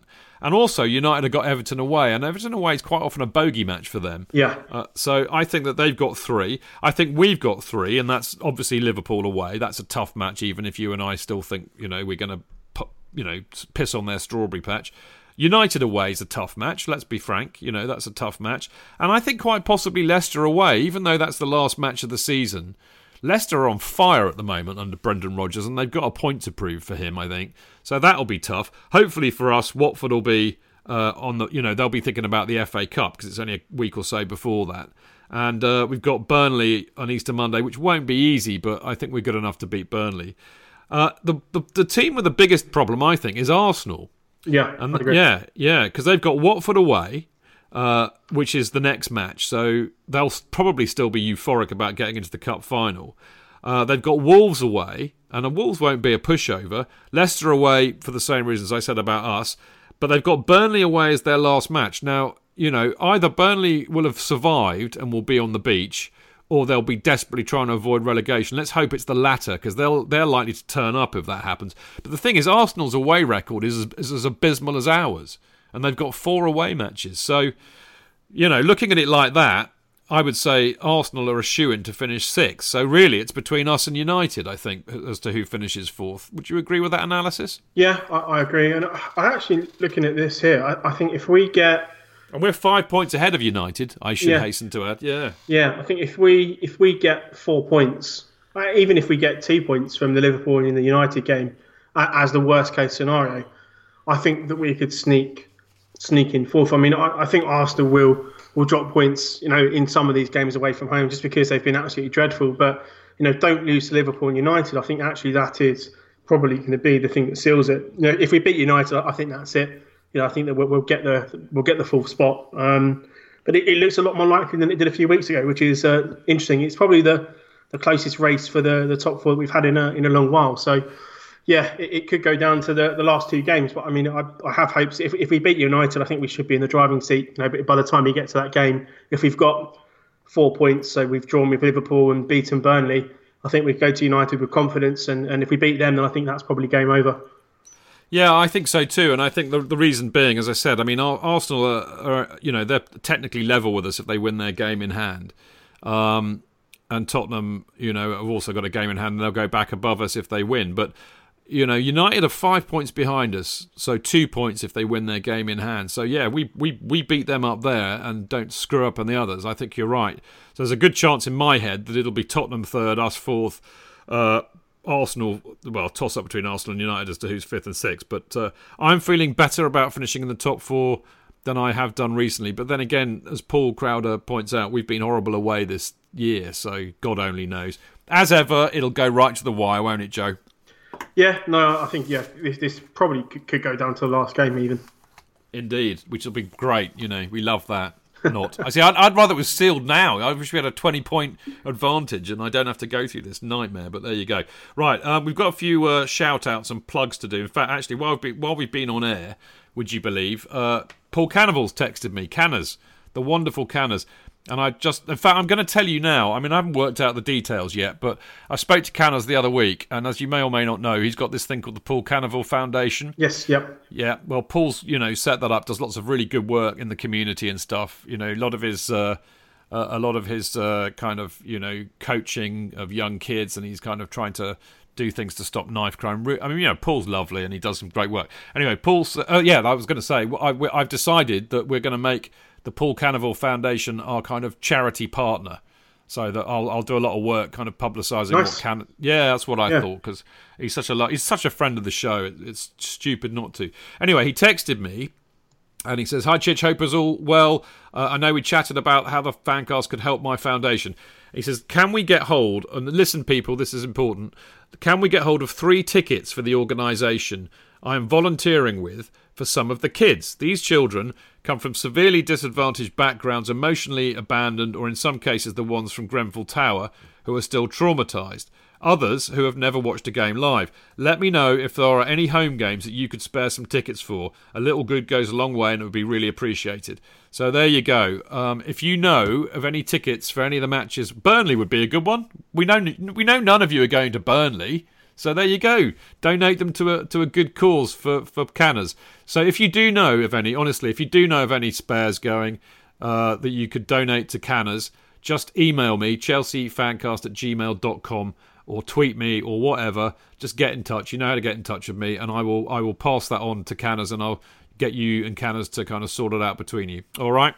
Now, on other good causes, another friend of the show, the lovely Gary Wilson, tweeted this to me earlier today.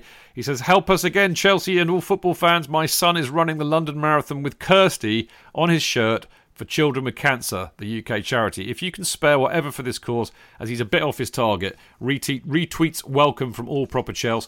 Uh, basically, you need to go to virginmoneygiving.com and search for Dale Wilson uh, or Supporting Children with Cancer UK, VLM 2019. Now, for those that don't know, uh, Gary's daughter was Kirsty Wilson, who was absolutely delightful and a stunningly beautiful girl, really funny, and a massive Chelsea fan. And she very, very sadly died about three years ago uh, of a horrible cancer. She was only about 21, 22, so she was it was way too soon for her to go. Uh, and I remember we were quite involved uh, in in spreading that news, as it were, and, and helping. You know, she's doing various charity things as well. Gary's often in uh, in Mixlr. He may well be in here now. If, if you if you are in here, Gary, hello. But I will retweet that as well. So please give if you can. Uh, and now the usual stuff. Uh, Chelsea Supporters Trust, of course, we've got the survey open at the moment. Um, it's open until the 22nd of April, which is Easter Monday, and it's open to all Chelsea supporters as well as Trust members. Uh, and, and completing it allows the Trust to continue oper- to operate on a mandate that truly represents your views about the issues regarding the club. Uh, once the survey is closed, the Trust presents the findings to the club and it discusses the issues raised. So your opinions in there and your answers really do help to make a difference, and we can get those issues in front of the club. So if you haven't completed it, it's it's quite easy to find. Just go to chelseasupporterstrust.com. You'll find it there.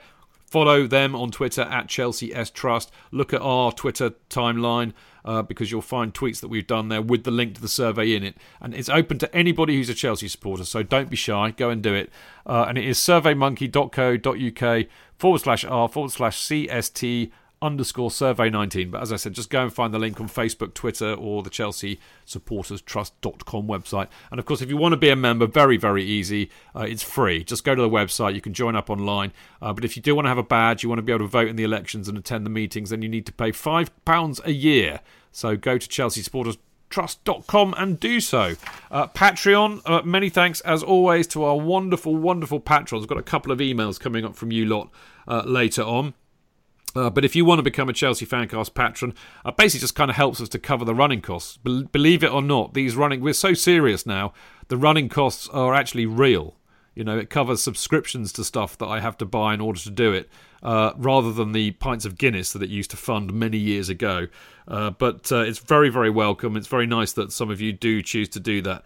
Uh, and of course, you know, there are benefits too. I will communicate with you on there and let you know of uh, exciting news first via that medium. So if you want to become a Chelsea Fancast patron, go to Patreon, P-A-T-R-E-O-N dot com forward slash Chelsea you know, couple of quid a month, whatever. I mean, there's no pressure. I really don't mind. Whatever you whatever you feel comfortable with is fine by me. There's no pressure whatsoever. Uh, and as I said, I'm working on a few ideas at the moment. I'm going to do a big update when I get a moment. I've been very busy. No excuse but very true.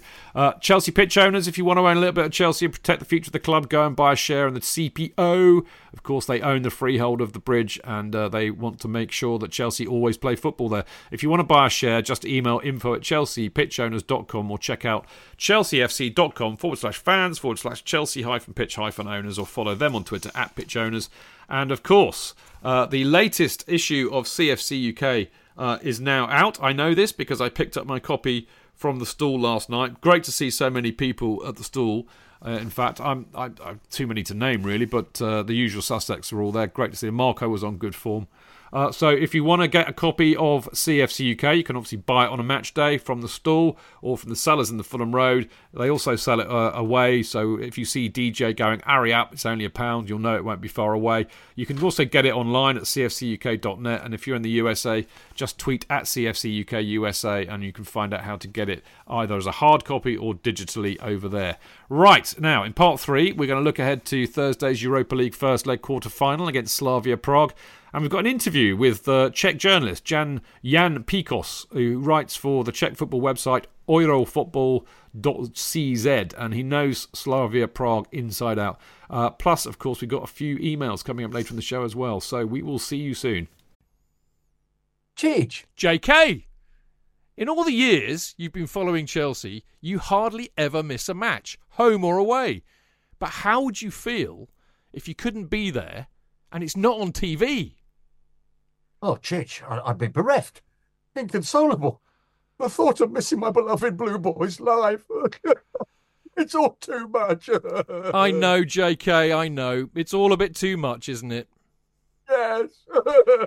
well, panic not. NordVPN have come to the rescue. They have? Yep, NordVPN allows us to watch any match, even if it's not on live TV here. They do? Yeah, they do. With just one click, they switch your virtual location to a country which is showing the match, and they act as your cyber bodyguard whilst online, protecting your personal data and sensitive info like card details and passwords. Oh, wow, great! Uh, but yeah, I bet that'll cost me a fortune. Actually, JK, it's only the price of a cup of coffee per month, and you can use your account across six devices. It's a bargain, JK, and best of all, no more tears for you. Oh, thank you, thank you, NordVPN. I'm so happy I could cry. Where do I sign up, Chidge? Well, to get the best discount off your NordVPN plan, go to nordvpn.com forward slash Chelsea Fancast. There's no risk with Nord's 30 day money back guarantee, and you'll help support the Chelsea Fancast. The link is in the podcast episode description box. Away days are great, but there's nothing quite like playing at home. The same goes for McDonald's. Maximise your home ground advantage with McDelivery. You in? Order now on the McDonald's app. At participating restaurants, 18 plus, serving times, delivery fee and terms apply. See mcdonalds.com.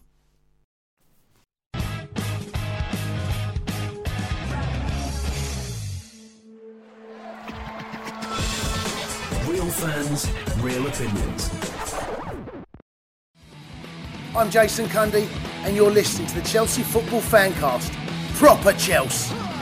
Footballfancast.com.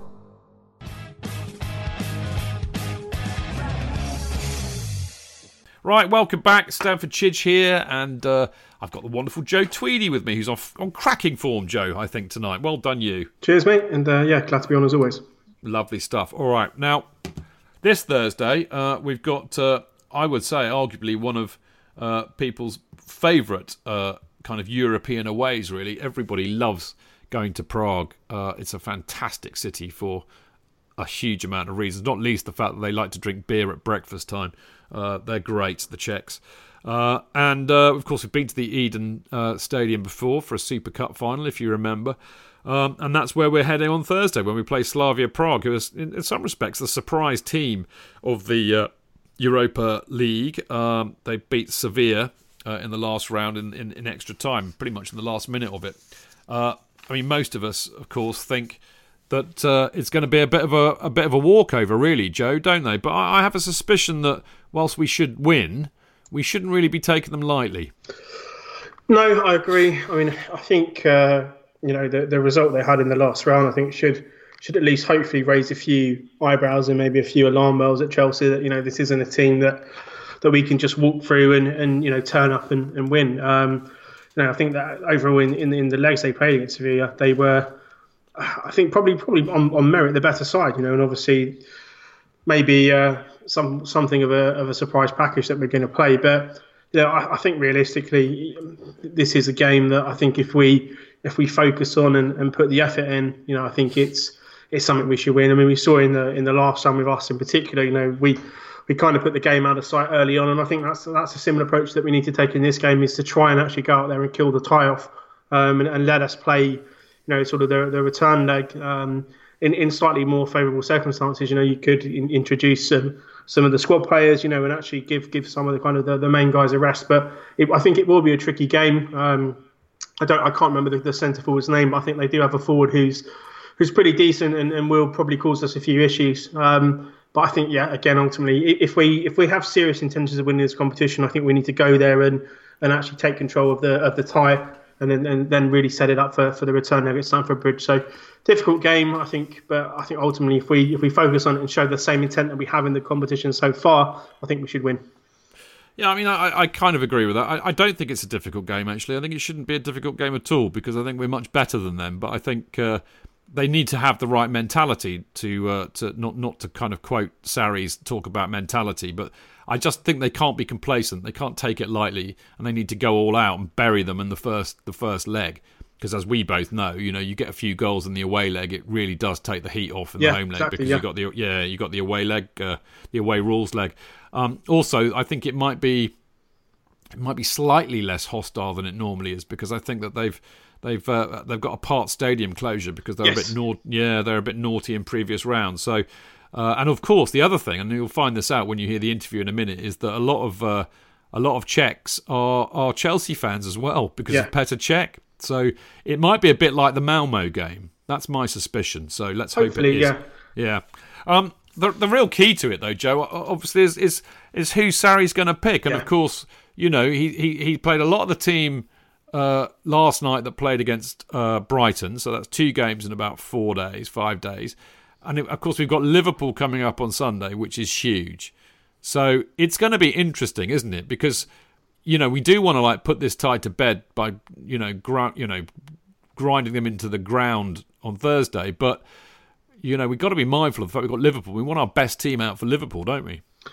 Yeah, it, it's been quite interesting because you know a lot of people were saying that you know originally our Europa League team were a bit more fun to watch and probably a bit more dynamic than um, Sarri's Premier League team, but now that seems to have flipped where he's kind of integrated a lot of the Europa League players. You know, Emerson, Ruben, Hudson-Odoi, and, and Giroud a bit more into into sort of the Premier League. Uh, 11 and now that Premier League 11 is probably going to become the Europa League 11 so be interesting to see what happens but I think when you look at the players available to play I mean, you're probably looking at Barkley and Kovacic starting. I mean, you, I don't know if, if, if Ampadu is fit. He seems to have gone missing, but it seems to be a game where you could probably play Ampadu in, in holding midfield if you wanted to to rest Jorginho or rest Kante. You know, there, there are opportunities there, I think, for some of the squad players. Maybe Pedro and Willian both start with with Higuain up front. I mean, it's it's a team that's that's got enough quality to to beat uh, to beat Slavia Prague, even if it is a almost a, a full rotation of, of players before the Liverpool game. But I would say again, you know, that the the quality we have available, I think the focus would be on if we can go out there and nick a one 0 or two 0 I think that pretty much is is kind of the, the sort of perfect result. We, you know, and it gives us the ability to to keep an eye on the on the Liverpool game. I think you know probably for at least the, the, the players and the fans that, that maybe that is the more important fixture, um, sort of in, in this sort of you know, run of games that we have. So, yeah, it'd be interesting to see who plays. But I, th- I think there are, there are more than enough players, um, good players, I should say, to, to actually cause Slavia Prague problems with uh, with, with a rotation and, and a lot of rotation at that. Okay, so who, who do you see starting then? Um, I think probably uh, Kepa will probably play in goal. Um, I think Emerson will, will continue at left back unless um, unless Alonso is fit. I think Christensen will come back into the defence, maybe with maybe with Luiz. I think probably Zappacosta maybe comes in for Azpilicueta.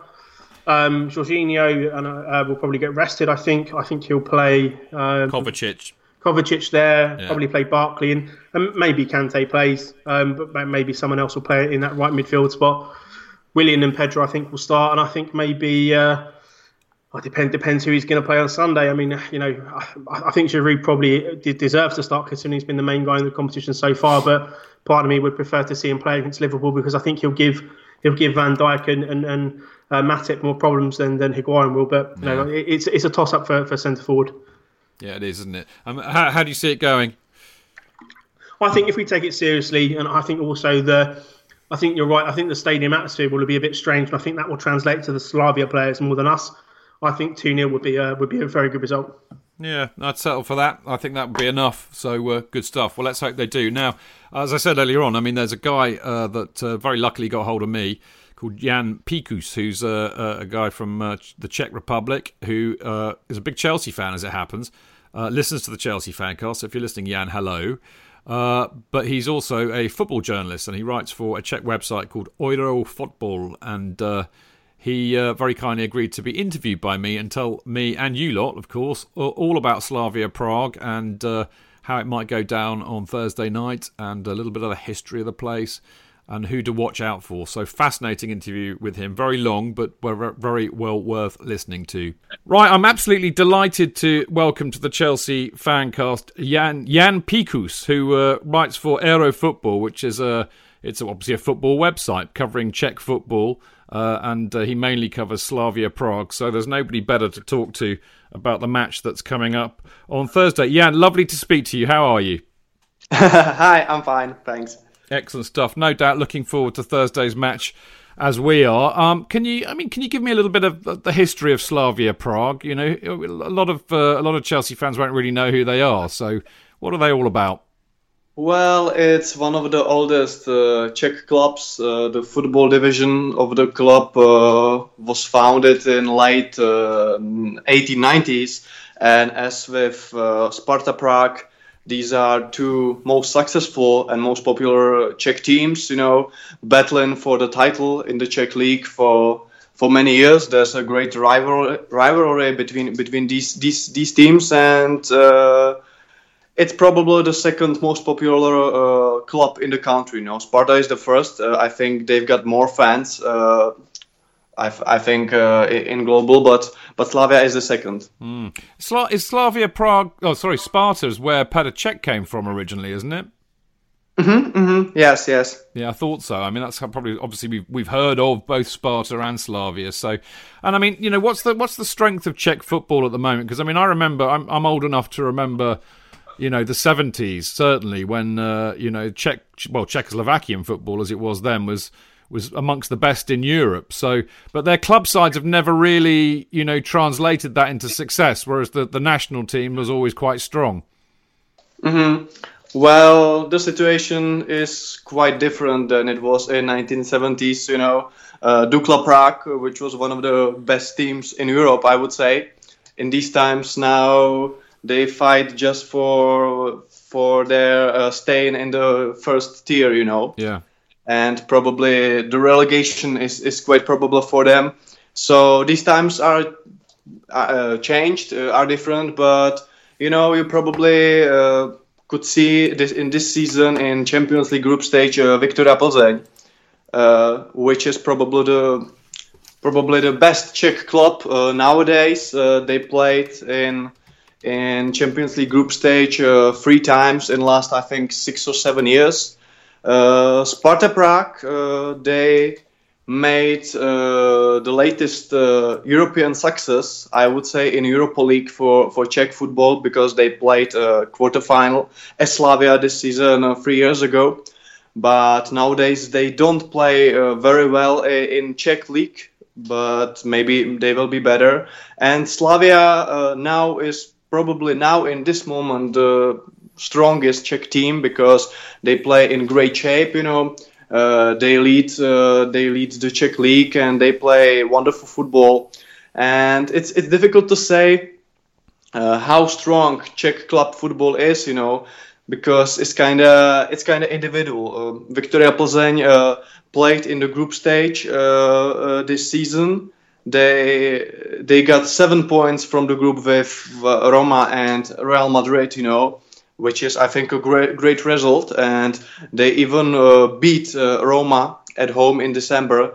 But then uh, in the playoffs, you know, they played against Dinamo Zagreb from Croatia, and their performance was really terrible, you know. Mm-hmm. So I think that there's a potential in Czech teams, which uh, Slavia showed against Sevilla and uh, yeah. against Genk but sometimes they really d- don't play well. But there's a potential, you know. But it's more like uh, if if they uh, if they have a good day, you know, and uh, the good mentality and attitude, I think uh, Czech teams can beat uh, even stronger stronger sides, as mm. Slavia showed uh, against against Spaniards.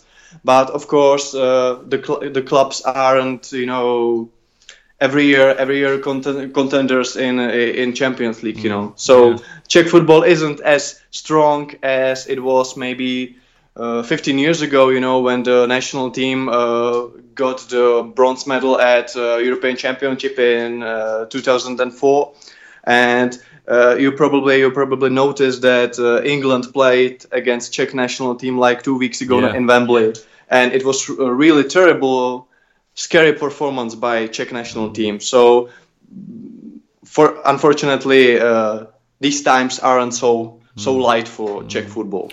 Well, there we go. I mean, I, I so there's quite. A lot, I've, I forgot actually about Dukla Prague. How can we forget Dukla Prague as, as the half man, half man, half biscuit Yeah, yeah, song? yeah, all I want for Chris, exactly. all I want for Christmas is a Dukla It's Prague away kit. Yeah, exactly. I mean, a lot of English people know about Dukla Prague because of that, bizarrely. But uh, Uh-huh. I think Chelsea played Viktoria Pilsen, didn't they, uh, in the early, early kind of 2000s? I seem to remember that. Uh, possibly in a in a Champions League or UEFA Cup round. Uh, no, no, no. Chelsea played against Sparta Prague, I think, four years ago. We certainly played against Sparta. I'm sure we've played against Uh-huh. Pilsen. Uh, I'll, I'll check it while we're talking, but there you go. So, I mean, you know, are there any kind of famous Slavia Prague players that Chelsea fans might have heard of? Well, the first name to mention is definitely uh, Miroslav Stoch. Of course, because yeah. he's a he's a former Chelsea player, and uh, his his story is kind of is kind of interesting, you know, because everybody knows that uh, he's a great footballer, but he definitely uh, didn't achieve as much as he could uh, because his talent was really was really enormous, but maybe his mentality uh, wasn't always, you know, the right for professional footballer.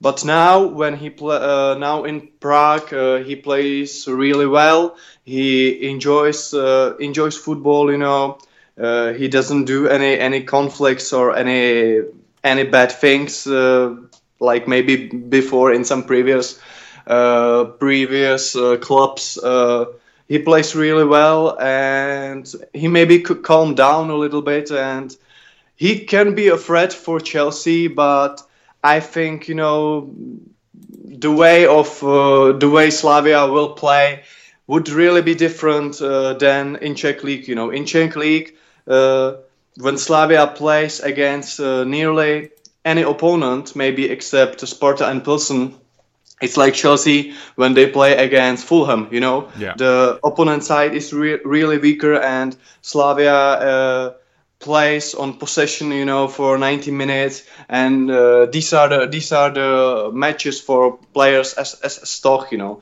but against Chelsea, it will be more about uh, counter attacks. You know, and about uh, running without the ball. And Stoch, you know, is a he's a technical pl- skilled player, so I think he wouldn't be the main uh, weapon, uh, main Slavia weapon for for Chelsea. But he, he's definitely the most famous one because of uh, his Chelsea history. Yeah, most well, most of us will remember him actually, and uh, we're we're aware of that. I mean, what what's uh, Slavia's current form at the moment? Well, I think it cannot be better, you know, because they are, I don't know, 25, no, 27 matches uh, played in Czech League. Slavia won uh, 22 of them. They lost just, I think, three matches, and now in the second part of the season, they play really well. Uh, in most matches, uh, they scored more than two goals. They play uh, brilliant football. They really enjoy themselves. And the big uh, weapon of this team is that there are, you know, 20 great players who really can replace each other in any moment. And even in in some matches when I would say a weaker weaker squad is on the page, they really can play like they will win 4 4 to 0, you know. So I really think the team is very strong and now they play in a good shape. And they're definitely coming for for the domestic title. And they're also in a uh, domestic cup uh, semi-final. And of course uh, European Europa League it's something like a bonus for Slavia, you know, because they already achieved what they uh, wanted to achieve, and now it's it's just a fairy tale for them. And uh, a game, a double game against Chelsea is just it is is just a dream for most of the players and maybe more, most of the people, you know, uh, who are supporting who support the club. So I think that the the mood in the club and uh, around the club cannot be better in the moment, which can be a small problem for Chelsea. Well, yeah, I mean, you know, it's interesting, isn't it? Because uh, most uh, most commentators and I suspect Chelsea supporters think this is going to be easy, but uh, they are never easy. By the way, I figured out it wasn't Viktoria Pilsen we played. We played Viktoria Žižkov in uh, in the in the in 1994 in the Cup Winners' Cup. Uh, they're another Prague team. How many Prague teams are there? Uh, well, there are four teams in the first tier. Yeah. It's Sparta and Slavia, uh, uh, Dukla Prague, as I mentioned, Yeah. and and Bohemians, uh, uh, the ones with uh, kangaroo in their in their symbol, I would say. Uh, Viktoria Žižkov, unfortunately, uh, plays in the second tier, and they don't play really well. You know, uh, there were some maybe financial problems in the in the club, and I, as a kid, uh, saw Viktoria Žižkov playing against Glasgow Rangers. You know, they de- defeated uh, Glasgow Rangers when Sean Connery was in Prague to see to attend the match, to see the match, and and uh, it was like I think uh, 2002, and they were like top of the Czech league. You know, they nearly won the title in that year, but now mm, they they have uh, different problems, which is which is a pity. But uh, as I said, there are four teams from Prague uh, uh, in, in in the first year, and, and Slavia and Sparta are definitely the the strongest. Now, uh, talking about form uh, and the Europa League this year, uh, I mean, it's true to say I think that Slavia pulled off quite a surprise by beating Sevilla in the in the round of 16, which was quite an incredible uh, second leg, wasn't it? Because it was two all. Uh, you drew two all uh, in Sevilla and then uh, won four three in extra time. Uh, but it was quite a shock because Sevilla, you know, are, are quite highly regarded as a team, and I, I remember the scenes. I mean, it was quite mental, wasn't it? I think uh, the, the fans just loved it, obviously. Yeah, yeah, yeah. You know the the last seconds of the match were really really incredible, and you know the uh, the whole the whole battle with Sevilla, uh, counting the first game, was kind of shocking. You know because the first game in in, in Spain, Sevilla could win like five to nil. And nobody would be surprised because they really have many chances, and the goals uh, Slavia scored were kind of funny, you know. The second one by Alex Kral, which is the guy uh, who looks like uh, David Luiz. It would be quite funny if they meet each other on the pitch because their hair is kind of similar. Uh, he didn't uh, he didn't really know he scored a goal because he scored it uh, in, in the box uh, by his shoulder, you know, and he didn't even know about it, you know. He was probably the the only one guy uh, who didn't uh, know what happened and it kind of uh, it, it was kind of similar to the famous uh, John Travolta Pulp Fiction uh, GIF, you know, and it, it was it was a funny it was a funny thing, but the result from the first game was was great for Slavia. But it was still like Sevilla are great favorites because everybody knows that the football quality is on their side, you know. Because of course Slavia uh, could uh, play against them with some with some good system, with some good strategy, with uh, uh, with uh, running all the time. Uh, that was that was uh, a thing that some Sevilla fan brought to some discussion after the first game. Uh, what's the uh, like? Uh, what's the re- release clause of the Slavia physical coach? You know, Blimey. because that was the thing that people, you know, w- were impressed by uh, how physically great uh, Slavia is. And the second, the second, like it was just, it was just incredible, you know. Uh, Slavia were lucky in some moments, but uh, the result and the fact that they they defeat such a team as Sevilla uh, is re- it's a, it's a really one of the I think most incredible moments in the modern history of the club, you know, because Sevilla is was definitely one of the favorites of the of the of the of, of the competition. So Yeah. it was a shock, and if you saw the highlights of the game, you know, uh, you could see that it was really special for for Prague side. Yeah, I mean it's a big scalp uh, getting Sevilla. So I mean, you know, looking towards uh, Thursday's match, I mean, who who should Chelsea be looking out for? Who who's a threat to Chelsea? Do you think? Uh, yes, and that's uh, something uh, I would I would kind of continue in the way I spoke before. Uh, because of the of the difference between these two teams, I wouldn't say that the Slavia skilled players are the biggest threat for Chelsea, but more like these active players, runners, you know, um, footballers who play aggressively and can make uh, Chelsea players feel comfortable. And I would give you I would give you an example. Uh, there's a Slavia player called uh, Josef Hušbauer. Uh, he's a center midfielder, and in the domestic tier, uh, he's a great player. You know because he's a great passer, he's a great playmaker. Uh, he can create many chances. He can score goals from um, uh, big distances, and he's great in domestic league against uh, weaker opponents. You know, but he doesn't play very well in Europa League because he's not very quick. You know, he's not very active. I would say in in, in pressing and so on. So he's the player who plays uh, nearly every game in domestic league, but he doesn't play very much in Europa League, and that's the difference. Uh, and it's quite natural uh, in Slavia playing in Europa League and in, in domestic league. So I would say biggest threat uh, for Chelsea uh, can be, or not, not not biggest threat like offensively, but maybe uh, the biggest problem can be, for example, Ibrahima Traore which is a center, center midfielder who plays uh, really aggressively. Uh, he can run for the whole 90 minutes, and I think that, uh, for example, we all know that uh, Jorginho uh, sometimes has problem in Premiership when when they press him uh, really hard and they play uh, personally against him, mm. and he doesn't have much time, you know, for for his regista role, for uh, making the passes and so on. And if Traore can really be annoying for him for 90 minutes, uh, he can get annoyed easily, and it can be a problem for Chelsea build-up play. That's mm. that's one player. The another player is Lukáš Masopust, uh, which is naturally uh, right winger.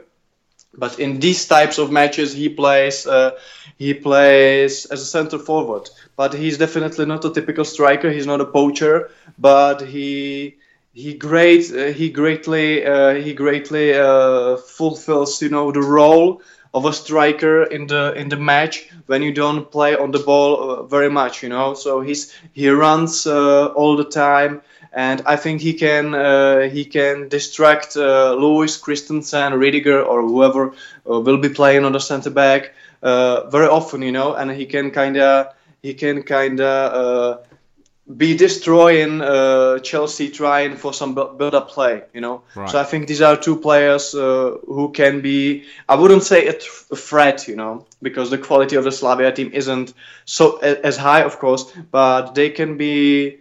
They can be annoying for, for Chelsea, and it can be a problem for Chelsea to to create uh, some stuff because of them. Yeah, I mean, then, then basically they're not. I mean, you know, qualitatively, Chelsea are a better side, but uh, they of should, course, yeah, course. but they shouldn't be taken lightly. That's that's basically what the message I get from that. Um, the other thing that's occurred to me, of course, I mean, you probably know this, Jan, but. Uh, on Chelsea's website last week, they uh, they mistakenly called Slavia Prague yeah. Sparta Prague. I'm just wondering how much extra motivation that might have given Slavia. Uh, well, I think this is something that maybe uh, made uh, uh, some Slavia fans and supporters angry, which is kind of kind of natural uh, because you know the rivalry between these two sides are quite enormous. But I think for the for the players and for the for, for the for the team staff, it's not really important. You know, uh, they're they're really uh, excited for the game, and you know this is a I couldn't say this is a bonus game for Slavia because uh, Sevilla was a bonus game for Slavia in Europa League. Mm. This is like a bonus plus game yeah. for them. You know, they really cannot lose anything because you know they overachieved their goals in Europa in Europe this season, like for 300 percent. But on the other side, Chelsea can lose nearly everything. Yeah. You know, because I I think uh, we will agree on that that it would be a great uh, big shame for Chelsea to be eliminated with an unknown Prague team, you know. And I think Slavia they, they didn't need any extra motivation because the biggest motivation for for Slavia players would be play against such a club as, as Chelsea is. And I think this, uh, what you mentioned, is just like a funny funny thing from from social media. Of course, Sparta Prague uh, uh, made made some reaction for it.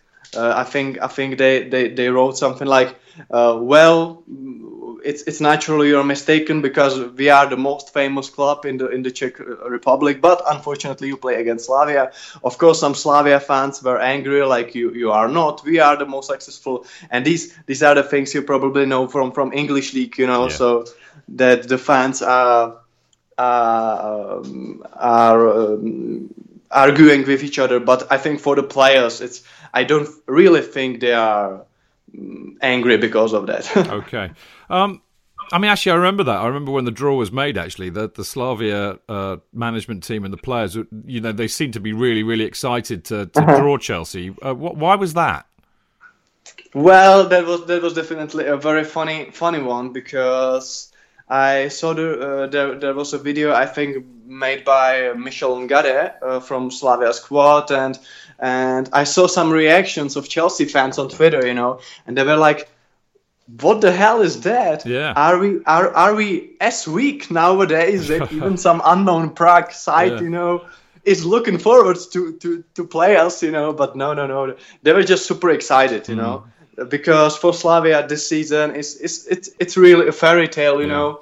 Uh, Slavia was playing uh, in the in the group stage of a European Cup uh, for the second time in a row. But last season it was like uh, after a decade, you know, because Slavia didn't have a good football period like five years ago. They nearly uh, get relegated from the from the first tier, you know, in Czech league like uh, in 2014. So they're still like an unknown team uh, in Europe, you know, and they still achieving some some experience, you know, and pl- playing against such such sides as Sevilla is or Chelsea is, it's uh, it's a dream for most of the players, you know, and it's it's it's it, it was really not uh, it was really not uh, I think thought like oh we are looking to play against Chelsea because it would be easy. Definitely it's not but it's it was just a, sign of excitement because even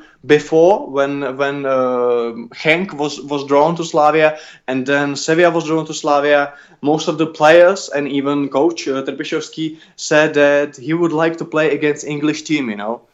And before the quarterfinal draw, uh, I think uh, he or some player, I don't know, uh, said something like, "Okay, so uh, there are two teams, uh, two English teams, you know, in the draw. So I I hope that uh, we definitely will get one of them, Chelsea or Arsenal, you know. So it was just a sign of excitement Right. because Chelsea uh, is a very popular club here in the country, of course, because of Petr Cech, you know, who is really a legend uh, of, of Czech football, of Czech modern football, and it, was just a sign of uh, great joy. Well, I mean, I, I know, I know. Uh, the, there's a Czech uh, Chelsea supporters group, so I know that the Czechs have had a big affinity with Chelsea over the years. I mean, you know, they. I mean, what would it mean to Slavia if they beat Chelsea? And and, and do they do they actually believe that they can?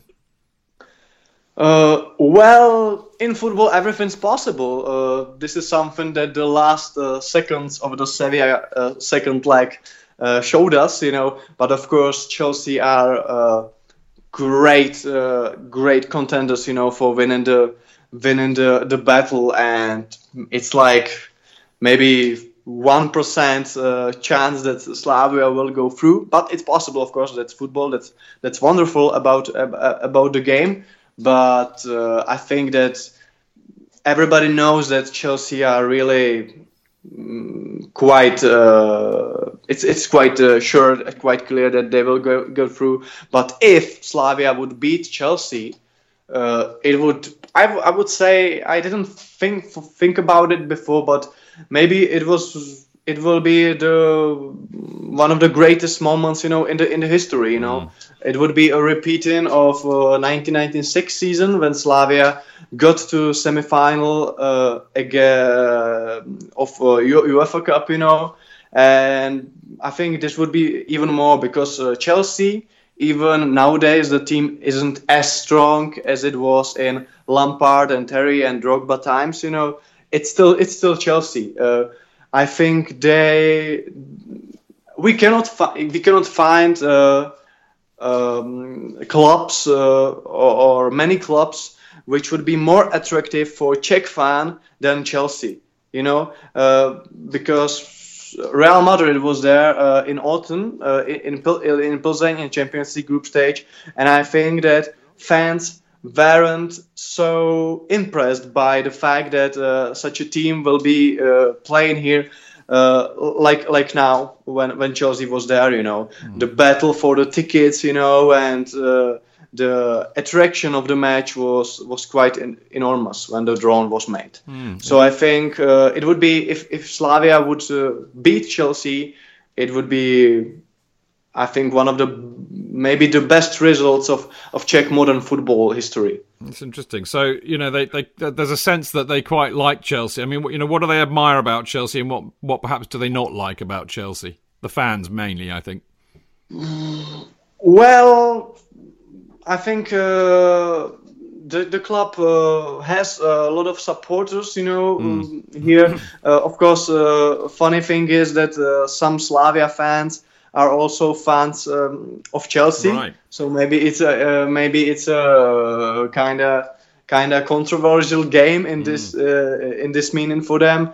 Uh, but uh, you know these are diff- different type of uh, of fans. You know, you have some hardcore Slavia fans who even uh, how to say uh, hate uh, hate uh, people who or not hate, but maybe uh, don't like people who uh, support some foreign foreign clubs, you know. Yeah. Because in Czech Republic, as in a- any other country, uh, these are people who most uh, who support uh, mostly the, the local clubs and and some who have some favorites, you know, uh, in in the in the top uh, top leagues.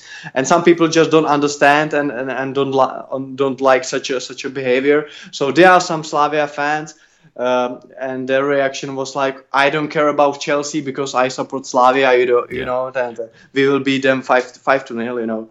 But uh, some of the some of the general fans who like English football, I think that uh, they definitely uh, they definitely like it, especially because of Cech. I think uh, he made a really strong strong tie uh, for some fans uh, to the team. And nowadays, I think uh, fans know that uh, the situation in Chelsea uh, isn't as, as light as it was like in previous years. Uh, so I think maybe they maybe they like the fact they play against Chelsea net or net, not against I don't know Manchester City or Liverpool nowadays Right. but they still know that how strong the team is, and uh, I I think that it's, it's it's difficult to say like what they like about the team. I can't say what I personally like about the team, but I don't. Well, what do, what do you what do you like about it? Yeah. uh, well, I think uh, I think the team um has some really great uh, young players. Uh, that's just a pity that uh, Sarri doesn't play them Yeah. as much as I would like, and I think most of the Chelsea fans would like. I would really love to see uh, Callum Hudson-Odoi to play uh, in, in in Eden. Uh, which which is which is another funny thing that the name and the nickname of Yeah. the Slavia stadium is Eden, you know. So some fans already recalled it to Eden Hazard Arena. Well, so why, why is it called the Eden Stadium? It's nothing to do with Eden Hazard, obviously, but we like to think of- it of is. course. But why why is it called Eden? I think it's just the it's just the type you know you know the stadium is in Vršovice which is uh, which is one of the districts in Prague and I think that just Eden uh, was it's I think and I'm not sure because I'm not from Prague you know originally but I think it's not just the name of the stadium but it's the name of the of the part of the district Right. you know Okay. So because I know that also the elementary school here is called Eden, you know, and uh, the hockey stadium here is called Eden. So it's just uh, the local name, I would say. Okay. Fair Uh, enough. but back to the back to, back to the Hudson Odoi, I would really love to see see him on the page on Thursday. Yeah. Because I think that uh, this is a game for him. You know, Mm. if Sarri if Sarri thinks that he cannot play 90 minutes uh, against uh, stronger opponents. Uh, this is a great game for him because on the on the as, as a first reason Slavia isn't such a strong opponent. You know, it's a still an unknown Prague team, and Chelsea definitely uh, should beat them. But on the other side, it's not a friendly match. You know, it's an important game because uh, Europa League is kind of maybe in the moment I would say it's more important for Chelsea than than Premiership, you know, because I think it's kind of easiest way how to get uh, the Champions League spot for the next season. Because the battle for the fourth uh, for the for the fourth spot in in the league would be quite hard, but in Europa League it's just about beating Slavia, beating Benfica or I don't know who in semi-final, and maybe beating uh, Arsenal or whoever will be there in Baku in the final in May and you're there, you know. So Yeah. it's kind of shorter and easier way how to get to Champions League next Exactly. season than in the Premiership. So I think that it's a kind of important game for Chelsea, and I think it could be a great game for Yeah. for Hudson Odoi to show what he what he what he can do. Uh, uh, and that's the same with Ruben Loftus-Cheek, which is a great skilled player, and I, he can he really can be I wouldn't say the next Lampard, you know, because Lampard was one and only, but he can play as a more offensive central midfielder uh, in the in the in the free uh, free player uh, midfield uh, midfield in Chelsea, and if he will be not uh, as injured as he is nowadays, he could be a brilliant pl- player. Uh, the same Andreas Christensen is one of the players that I like very much. I remember him from Gladbach when he re- really impressed me, and I still think he's a great uh, centre back, even if his performances aren't as great as uh, Chelsea fans would like w- would like to be. But uh, I still think he's a great. He's got a great potential. I really really like uh, how Chelsea uh, solved the situation with the goalkeeper. You know, because I don't really, I didn't really like Courtois for his behavior and uh, Kepa, I think it's it's a great uh, it's a great guy, uh, and he can be he can be uh, number one in Chelsea Chelsea goal for next decade, Yeah. as Cech was, and I don't really care about some incident, you know, in the League Cup final. I think it was just a big. Uh, big misunderstanding and something just that uh, social media and media generally uh, would uh, uh, like to like to you know write about, but I don't really care about it. I think he's a great young goalie, and everybody makes mistakes. So I think this the team is full of great young players, and it's just about Sarri or whoever will come after him uh, to give him give him the role, because I really think that um, the team has potential for for playing uh, their own uh, youth players, Yeah. and they don't have to buy you know any anyone for for hundred millions. Exactly. pounds. Yeah, it's an interesting time. Now, look, finally, just to wrap this up, uh, you know, I mean, actually, I noticed that. Uh, uh, I don't know if this is still uh, being appl- uh, uh, you know applied, but uh, Slavia Pl- uh, Prague were hit by some UEFA sanctions, weren't they? Because apparently, uh, when you played against Genk, there were lots of fireworks going off, objects being thrown, a few more crowd disturbances. Uh, so there'll be a. Is, is it true that there's still going to be a partial stadium closure? And, and that's going to be a lot of your hardcore fans. Yeah, yeah, yeah, yeah. The situation uh, with fans is kind of problematic for the whole season, or with UEFA, you know, because when Slavia played against Dynamo Kiev, uh, Ukrainian side in in the uh, I would say what, what it was, you know, it was it, it, it was the it was the round for getting to, to Champions Yeah. League. I think the first third round. Uh, there were some some some some some conflicts. Even even the the chairman of Slavia uh, wrote some something on Twitter that uh, it wasn't very fair. You know the the way how the referee uh, referee uh, be, uh, acted in, in the match, and. Uh, now aga- against Genk, I think there were some objects on the pitch. I don't know, so but uh, UEFA made this decision, and uh, if uh, my information is correct, I think some sectors, some parts of the north stand, which is the stand when the uh, hardcore fans of Slavia are um, situated, will be closed. So I don't know if it's about I don't know maybe two two thousand of tickets or Yeah. I, I don't know. So so the the stadium wouldn't be uh, wouldn't be like uh, full, but I think it wouldn't. Of, of, of course, it's a shame and it's it's it's a or it's a pity and uh, it's not very pleasant for the people who had their tickets there, you know. But I think uh, for the atmosphere, it it wouldn't be such a problem because I think that uh, the Slavia fans can make great atmosphere in whatever amount of them. So yeah, I they'll be well up for it, I expect. And uh, I mean, you know, Prague's a fantastic city, and it's a great, Mm-hmm. great away trip. I know a lot of people are really looking forward to going from Chelsea. Um, I mean, you know, it will be a great atmosphere, but will they get a warm welcome, or will it be quite hostile? Uh, well, it's you know this is this is kind of I think it's kind of individual. You know, uh, these are some fans who are happy that they could see such a team as Chelsea in Prague.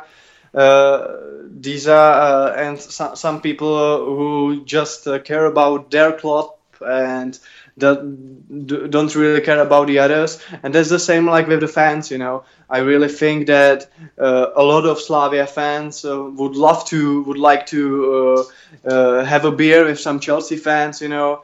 And some of them maybe w- w- will not you know will, Well, will- same will as- say them Same will as say them- everywhere. Yeah, I get that. some, uh, something unpleasant but so i i would not you have to you have to realize that uh, the game will be sold out there will be some empty sectors but there still will be like i don't know seven, 17 or 18 thousands of people and slavia has uh, many many fans in the republic and i would not like to generalize No, you know no. because every Same, same wherever you go, Jan. It's the same wherever Yeah, you yeah. go. And one thing I can say is that uh, uh, you know if you like your if you like your beer, then Prague is a great place to go. And I know the Czechs love their beer, so uh, you'll have. yeah, you- yeah, yeah, yeah. And I would say I would say that it's really a great city uh, for for coming, you know, because in, it's in the heart of Europe and all of the all of the uh, architecture stuff you can meet in the city center. It's just great, and even even- the stadium is great because it's it's modern, you know. Uh, it was built like uh, before a decade, I think, and it's definitely the most beautiful stadium and pitch uh, in, in the Republic. So Czech national team, all of the all of the important games play plays there, you know, and also there's a there will be uh, or there is a kind of new grass because just after a Sevilla game, uh, the a new grass was installed, I would say, in Eden. So I think that that the thing that could be, be maybe uh, some advantage for technical Chelsea players, you know, because the grass will be in a great great condition. Better better than Kiev, that's for sure. All right, yeah, we're going to wrap this up, but uh, very quickly, um, what would be a good result for Slavia on Thursday? Well, I think uh, I would say it in two two ways. In one way, when we speak about some chances for for going through, it would be maybe a draw, maybe maybe a goalless draw would be a good good result for Slavia. But in the more probable and more general way, a good result like for the club would be to not to lose by a big margin, you know. So if would, if if Chelsea would would uh, win like two two to nil, I think it would be okay for Slav for Slavia fans, you know, because uh, we have to say that even everything is possible. The quality is definitely on Chelsea's side, Yeah. and even if Slavia can uh, play there for I don't know 85 minutes, you know, and they can they can hold the goal goalless draw. It's still about one uh, one successful and nice action made by Azard or Willian or Hudson Odoi or or Pedro, I don't know, and he will dance with three Slavia defenders and and score a goal, and it's done, you know, because the qual- the individual quality is really is really different. Excellent. Well, But uh, I, I like you. I'm looking forward to it. Sadly, I won't be there, and I know you will. So enjoy enjoy the evening on Thursday. yeah, thanks. Yeah, we will hopefully speak to you again on Friday on the Love Uh-huh. Sport edition of the show, and we can hear from you how it all went down. Um, and of course, the final thing, Jan, is thank you very much for listening to the Chelsea Fancast. I know you told me before we uh, we started the interview Yeah. that you, you've been listening to it for a long time, so thank you. That's much appreciated. Jan, Yeah, yeah. thank you so much. Enjoy the game on Thursday. We'll speak to you again on Friday. So there you go, brilliant stuff from Jan there. Now, uh, as you may have heard me say in there, we're going to get uh, Jan on the line for the Love Sport show on Friday uh, to talk to us about the game, which of course will have been on the night before because he's going to be there, unlike me. I'm very annoyed to say because I tell you what, if there's one away trip I'd love to do, it would be Prague. But there you go. So look out for Jan talking to us about the game on Friday. Now, after the break, uh, it's email time, and there are loads, loads this week, but thankfully they're not too long. So we're going to whiz through that very soon. See you in a sec.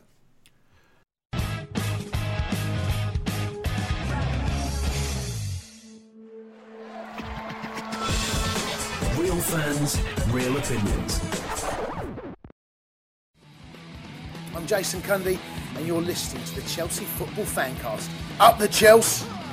Footballfancast.com.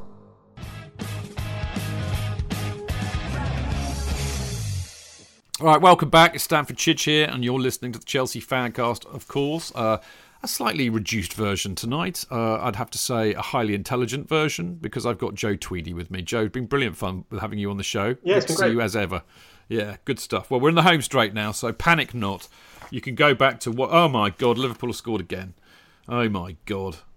So who scored this time? Firmino. Brilliant. Ah, we- We knew it was going to be a buy, didn't we? We all knew it was going to be a buy. Let's hope they, yeah, let's hope they get somebody really horrible in the next round. All right, enough of that. Let's read the emails. Take my mind off it. Um, right, this uh, is one that was held over from last week. Uh, and by the way, I'm, I've held a few over actually because some of them are kind of quite generic, and I can read them out in a week when we don't get many. So apologies to Bud Zola and Russell and Ad, Ad Alan Smith. I think uh, I'll hold your emails over because they're you know they, they can be read out at any time. Whereas this week we got quite a few that relate to uh, what's going on right now. But this one isn't. This one's quite generic, uh, and it's from Barrett Ruin or Rouen. And this is my email of the week. He says, "Dear Chidge and the gang, uh, firstly." Uh, I just wanted to say I'm a long time listener. Thank you for what you do and up the Chelsea. Up the Chelsea to you, Baron. He said, I've always thought to write into the show, but I've always managed to talk myself out of it until this week when I found the segment on why we support Chelsea rather touching. And as several of you mentioned, particularly this season, one can be forced to wonder. Yeah, a few weeks ago, uh, I decided that we've been a bit like uh, the Monty Python sketch, Joe, where, where they stop the sketch. This sketch is getting too silly. Remember that? Whereas, yeah. Well, I, that, there, was, there was a bit of a fancast moment where I said, I'm sorry, but this fancast is just getting too negative. So we need to be positive. So we basically had a bit of a delve into, you know, why we love Chelsea and how we found it. And people loved it. They absolutely loved it. Jonathan went on for about an hour talking on his own about everybody he'd ever Yeah. seen at Chelsea. And uh, and I was getting like, for God's sake, shut up. But people were saying they could have listened to him all night. So I'm going to get my own back, and I'm going to record a four-hour special with Jonathan in the summer where he just talks and talks and talks, and then you'll be sorry. All right. anyway, no, I'm only joking. It was fantastic listening to him. Anyway, Bar- reading on. Baron says, for me, it's home. I found myself over the years wishing I could somehow not support us, but it's too much of a matter of heart for me at this point to give up. I believe it was Jonathan who said that it was like a drug, and it certainly is. I think it was me who said it was like a drug, Baron, but I'm not counting. Uh, I moved from New York to London with my family and settled in the area. Having been a quiet child, I remember my first match. It was Chelsea versus Southampton at the bridge, and we lost. But it was the feeling of walking around the corner and suddenly seeing all the blue shirts and walking through West Brompton together that hooked me. The match that followed was a 2 4 loss to Southampton, where I was at that match, where James Beattie scored, and I remember thinking, wow, these guys need help. Though oddly, because Abramovich uh, was brought in soon after, my childish prayers were answered. It's been a part of me ever since. Sorry, it's been a part of me ever since, though. No, no, I'll get this right. No, no comma. That was what's tricked me. I know how Jonathan feels now. Uh, it's been a part of me ever since, though made much easier by Abramovich's arrival. It never mattered much to me. I was in all the same. Everybody I went to school with was a United or an Arsenal supporter, and that certainly would have been easier. But it felt like I was home, and these were my people. Finally, I now write a weekly column on the club called Tactics and Transfers for the Pride of London website and follow with the same heartfelt ups and downs as I did when I was a child. Great website, uh, Bar- uh, Baron. I didn't realise that. Um, we'll have to talk to you more, I think. Sorry, it's Barrett, isn't it? I keep calling you Baron. I'm sorry, mate. I'm going a bit senile. Barrett, I, that's brilliant that you write for them. I'm, I'm, I'm, I'm kind of half aware of, of that fact. But uh, anyway, I move on. Uh, so follow with the same heartfelt ups and downs as I did when I was a child. That brings me to, to why this year has been so downright tragic. I always felt the wonderful thing about Chelsea supporters was that we had a slightly dark and yet comedic brotherhood, particularly with the topsy turvy nature of Ken Bates' reign. Sadly, that seems broken at the moment. I've never seen the club so divided, and that's the true tragedy of this season, more than the terrible football and the embarrassment of still paying players, to talk about other clubs or plans other than with us. We shouldn't be acting as desperate as we seem to have allowed ourselves to become. If you're here, be here. Be all the way in or get out of the club. Full stop. I'm sure this was much too long, but just wanted to say thanks for what you do, and there are many of us out there who listen in and appreciate it deeply. Best Barrett. Uh, well, now I think you can see why it's my email of the week. I, I, I agree entirely with all of that, Barrett. Um, and I think you're right. I think that is one of the saddest things about season. I don't think I've never seen as much division uh, amongst Chelsea supporters generally as I have this season. And uh, I have to be honest here. I'd be interested to hear what Joe has to say. But I don't think this is, you know, again laid completely at, at Sarri's door, although it seems to be hung on the, uh, you know, the the hanger of uh, the Sarri in, Sarri out. Um, I think it's very much down to the modern world without sounding like an old fart or a yadar, as you like to say. you know, it, it, it's it's you know this is how we've become. You know, everything's got very split and black and white, and there's no room for grey areas or nuances or or or you know taking in stuff from both sides. I mean, as you all know, I'm I'm now I'm quite i have always been quite agnostic about Sarri. I mean, you know, there are good things about him, there are bad things about him. I criticise him when he does bad things, and I'll applaud him when he does good things. But I don't have to be Sarri in or Sarri out. I'm I'm Sarri not really bothered either way. You know, because I don't think there's any point getting too involved and and, and uh, love a manager too much because they're not here long enough. It's pointless. Uh, but I, I, I think it has become very split and divided, and I don't think that social media helps. I was talking to Martin Wickham in the pub uh, uh, on uh, last night, uh, Joe, and he, he was he's got a great conspiracy theory. He thinks that it's all uh, a bit like uh, the whole kind of Brexit and Trump thing, where the Russians basically have been uh, on a on a kind of a uh, a Chekist maneuver to divide the Western world and sow disinformation. And he thinks, I mean, he he said this, no word of a lie. I mean, I don't know how much he'd had to drink, but he said this. He said, well, basically, he said they've picked on the the thing that's least likely to get divided football supporters are usually very united, and he's managed to divide them. So he thinks it's a Chekist plot. I don't know about that, but I, you know, I respect Martin. It's a theory. So there you go, Joe. I mean, what do you think? It has been horribly split and divided, hasn't it? There's no doubt about that. Yeah, I think it's it's partly what you're saying. I think it, it certainly reflects sort of societal trends at whole over the past maybe two, three years. This sort of division into, as you say, you know, things being completely binary in terms of opinion. You know, there's no real room for, for debate, particularly on Twitter. You know, I mean, I'm less inclined to, to debate people. Everyone seems to come in with an overly aggressive take and then sort of expect you to to sort of spend you know 25 minutes debating with them about stuff that you're not really that that fussed about or you've spoken about ages ago. Um, I think also it, it's partly a reflection. I, I think people are generally, let's say, a little bit pissed off with, with just the state of the club you know, maybe we've been spoiled with, with all of the success that we've had with Abramovich, you know, used to being in Champions League semi-finals or quarter-finals every season, having sort of these gargantuan battles with, with Barcelona and all these sort of top teams to, you know, for, for a couple of weeks, you know, being a team who was in sixth, you know, scrabbling around domestically, 20 points off the off the league leaders. So I mean, I think it's a it's a little bit of a little bit of both. I think there's a, there's a general kind of resentment that we've fallen so far from Europe's top table, and you know, we're watching City and Tottenham play today. We're watching Liverpool play. You know, uh, we're watching sort of our counterparts kind of excel, and we're you know in, in the lesser competition and, and, and not challenging for the league title at the moment.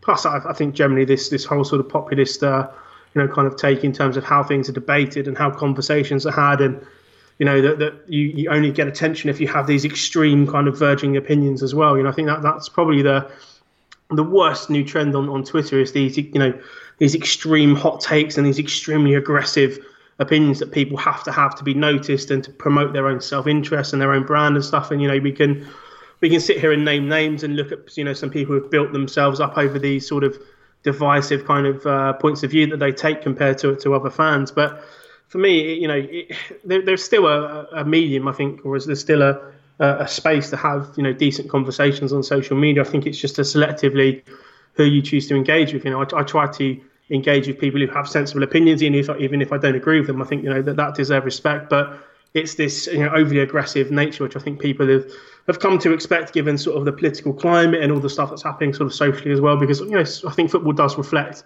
societal trends really as a whole. Um, but yeah, I think it's just a combination of those two things, Chidge. Yeah, I agree. It's uh, with my psychotherapist hat on. Exactly, you're all bloody. yeah. You're you're all bloody paranoid, schizophrenic, and split, and you need to integrate yourselves. All right, okay. Great email, Barrett. Thank you for that, and I'll check out the Pride of London stuff. Or, or in fact, better still, you know, tag me in a tweet on the Fancast, and I'll I'll always retweet things like that. Okay, email two. Now this is brilliant because I don't actually know who this is from, because the email address was just like a weird kind of made up name, and I, he didn't sign it. So whoever you are, the mystery emailer, whoever you are who has sent this in, please let me know who you are, and I will name check you next week. Maybe you don't want to be name checked, but uh, it was a great email. So uh, here we go. He says he's interested to hear your views on this setup. Uh, to fix things next season, we need Ballack as director of football and the following team. Now, I'm, I'm kind. He didn't say this, but he, it might have been a she, of course. But they, they, I'm, I'm presuming that they're also presuming that we are going to have a transfer ban. So this will become apparent when I read this out. But this is going to tickle you, Pink. Uh, I think, uh, Joe, when you hear some of the names. So in goal, Kepa and Caballero. Back three of Christensen. Zouma, there's a choice of them basically. Back three of Christensen, Zouma, Cahill, Rudiger. Wing backs. James, Reece James, that is, Azpi and Emerson and Jay Dasilva. Midfield three, Kante flanked by uh, Ruben Loftus-Cheek and Barkley. Uh, Hazard and Willian and uh, uh, Hudson Odoi and Pedro on the wing. And then a world-class centre forward with Giroud as backup. Uh, and then to add on to that, uh, sell uh, to sell 10 of the 40 odd loanees like Moses, who will clearly never play for Chelsea again, and spend big on a guaranteed goal machine. Um, I think he's a man cut from the same cloth as you and me, actually, Joe. But I would also suggest that our midfield looks uh, a bit light. You need a bit more Three players. people. That, well, yeah, you need more than three. I don't know what happened there. Maybe he just forgot, but you need more than three midfielders. But otherwise, to be honest, mate, if we have a transfer ban, that's kind of what I've been saying. You bring the best of the youth in, you keep the best of the experienced players, you bring the best of the loanees back, and then you flog the rest. Oh yeah, and you get a damn bloody good centre forward if you can. But if failing that, we get Tammy Abrahams in, who he didn't mention. So there you go. What do you think? Yeah, I mean, I, I think the, the shout for Ballack is is the interesting one. Um, Yeah, definitely. you know, I, a lot of people will make you know, questions about he's not got the experience, etc., etc. But I think people often overlook that at Chelsea, the, the, the number one currency amongst the football board and Abramovich is trust. You know, we, we've seen people complain about people who run the club for years, but there- there's no way that Granovskaya or Buck or any of these people were really going to leave the club because Abramovich favours loyalty and trust over pretty much anything. So if you bring in a, a player like Ballack or maybe someone like Petr Cech, who has that kind of trust and that relationship with Abramovich, maybe that's better than having some sort of flash know-it-all coming in who, you know, I can scout the best players in the world and I know more than everyone. If you've just got someone like Ballack who can offer a sensible footballing opinion on, on stuff, he's got a, already got a you know some some some currency in, in the bank with with Abramovich and those who run the club. So I, I do I do always like those shouts because I think that actually people often overcomplicate the the top structure of the club. If you've got trust with Abramovich and Granovskaya, which I believe Ballack or Cech or someone like that would have, you know, having someone with with their their footballing opinions. I, I don't know if you've read some of the interviews that Ballack's had in the past year or so, but he's he's so in tune with Chelsea. You know, he speaks about Chelsea don't use the academy, that we've fallen away in terms of the there's quality in the squad and stuff. All the things that fans say, Ballack says. And if you can translate that to to Granovskaya or Abramovich, view someone who's got the respect that he has, I think that's a really really good choice. Um, and then looking at the squad here, I think yeah, it'd be very very similar to what I would pick. Um, maybe midfield, you, you maybe want to chuck Mason Mount in there, and I think I agree. I do look at Tammy Abraham, and for everyone who wants to say, you know, he's just a championship player, etc., I, I would guarantee that he scores goals in this, this in this Chelsea setup. I think he would have scored yesterday. You know, he's got that that fox in the box kind of now. So he's always in the right place. You know, he would have definitely got one of those tap ins yesterday. So I think I'd add Tammy in there and maybe a couple of others, but I mean, it's not far from what I would pick. Yeah, well, I, I, and I agree with a lot of that. Actually, I thought it was a, a, very interesting uh, a pick. Right, next email from Ollie Garbert. Uh, and I think Ollie's on Patreon actually, so thank you, Ollie. Uh, anyway, hi Chidge and JK. Thanks again for all your hard work on the podcast. Just emailing fresh after the Brighton game on Wednesday. Before I start, I thought I would email purely about what I've been seeing during the 90 minutes of the Brighton game and not what is going on, on on elsewhere around the club, as I feel there's too much to talk about. I have to say that what a pleasure and breath of fresh air I found the game. In my opinion, it's up there with one of the best games I've seen Chelsea play this season. Not the best Chelsea performance, but one of the most excuse me, one of the most entertaining without doubt. I cannot speak highly enough of Loftus Cheek and Hudson Odoi. Both are not the finished products, but for me, they bring something new and exciting that at this point I feel only Hazard does. Both players are on the score sheet, goals and assists, and I'd really feel like they are the future. Uh, of course, Hazard was fantastic as usual, and at the moment it feels like Giroud is scoring in every game he starts. I feel we played with more passion and kept going for more even after we scored three. I really hope this sort of performance and team selection are emulated going forward, but I fear they may not be. Although I still think there are a lot of areas where Chelsea as a whole need to make changes, none of which I will go into now, I hope this is a turning point and a more dynamic and flexible Chelsea that play with more drive, passion, and determination. Holding on to Hazard in the summer looks like it may be difficult, but if we were to lose Hudson and Odoi too, this could be fatal. I only hope that he has a few more starts in the last six games of the season and we can see his future at Chelsea. What do you guys think? Ollie Garbett. There you go, Joe. What do you think? Great email. Um, I, I think the point he says about being more dynamic and flexible is key. I think actually that that's been the those are the words that you'd associate with the West Ham and, and the, the, the the Brighton games is that we look more dynamic, we look more flexible in the way we play. Um, and I agree. You know, we have to have to be in a position where we keep Hudson Odoi if Hazard does go this summer. I'm not saying that he's going to be a replacement for him, but uh, you know, eventually, you know, maybe three, four years time, you know, we could be looking at Hudson Odoi in the same way we look at Hazard. You know, so I think it's it's key that we keep him, but also I think it's a message that it sends to maybe guys coming back like Reece James, who for me looks potentially like he could be a, another really, really top top talent. Um, yeah. You want to, you want to continue this message that you will get opportunities at the club and that the club do value and that they will pick you if you have the uh, if you have the talent and obviously that you you know you keep sort of maintaining the hard work you've put into this point. So yeah, I, I completely agree. Massive, uh, massively need to keep part of Hudson Odoi, and I, I really like the point about the uh, being more dynamic and flexible because I think that those are the two things that have really helped us in the in the past two games. Yeah, totally. And uh, yeah, I couldn't. I, I, I, great email, Ollie. I couldn't uh, disagree yep. with any of that. All right. Uh, next one is from Anna Batacharji, who we we've heard from quite a lot. He's also uh, one of our Patreons. Uh, good to hear from you, Anna. And this also came via Patreon, by the way. So you see, you put them on there. I will get them and read them out. This is brilliant because it's it's completely random. And he says, I have a question for you guys. What is the most bizarre non-footballing incident that you uh, have all, or that you all have seen during a football match? It has to happen during the game, preferably during a Chelsea game. So let me give you two examples. And he's just put up a couple of YouTube clips, but the, one of them is the the bloke brushing his teeth, uh, kind of very near the dugout, which went a bit viral. Uh, and I don't think I've seen this one, but he says Liverpool's assistant coach's wet shorts. Not quite sure what that is, but I'm sh- that was on. Well, you'll find them anyway. I might even post them if you're lucky. Anyway, finally, what a goal! It would be such a loss when Hazard leaves. Cheers, Aniban. Well, here, here.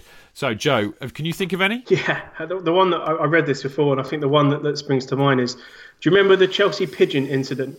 Oh yeah, Where, yeah, I yeah. Mean, I think it was. I can't remember who we were playing, but it was one of the most boring games. I think we were cruising at like we were cruising, and it was boring. But for the whole of the half, there was just a pigeon walking around the penalty area, and it, it, there was he was getting chance. I think he even had his own Twitter account at one point. But it was uh, yeah, that that for me was strange because it. It, it was almost like you had 40 or thousand people who turned up to watch Chelsea and they spent the entire half being completely and utterly perplexed and, and just bemused by this pigeon in, in the penalty area. That that for me was one of the weirdest things that I've seen because no one really gave you know no one really cared about the game at that point. It was just what is the pigeon going to do? And I think the, the, the opposition goalie kept trying to get him away but he kept coming back down, and that was uh, that was quite funny. But yeah, that, that's probably the only thing I can think of off the top of my head.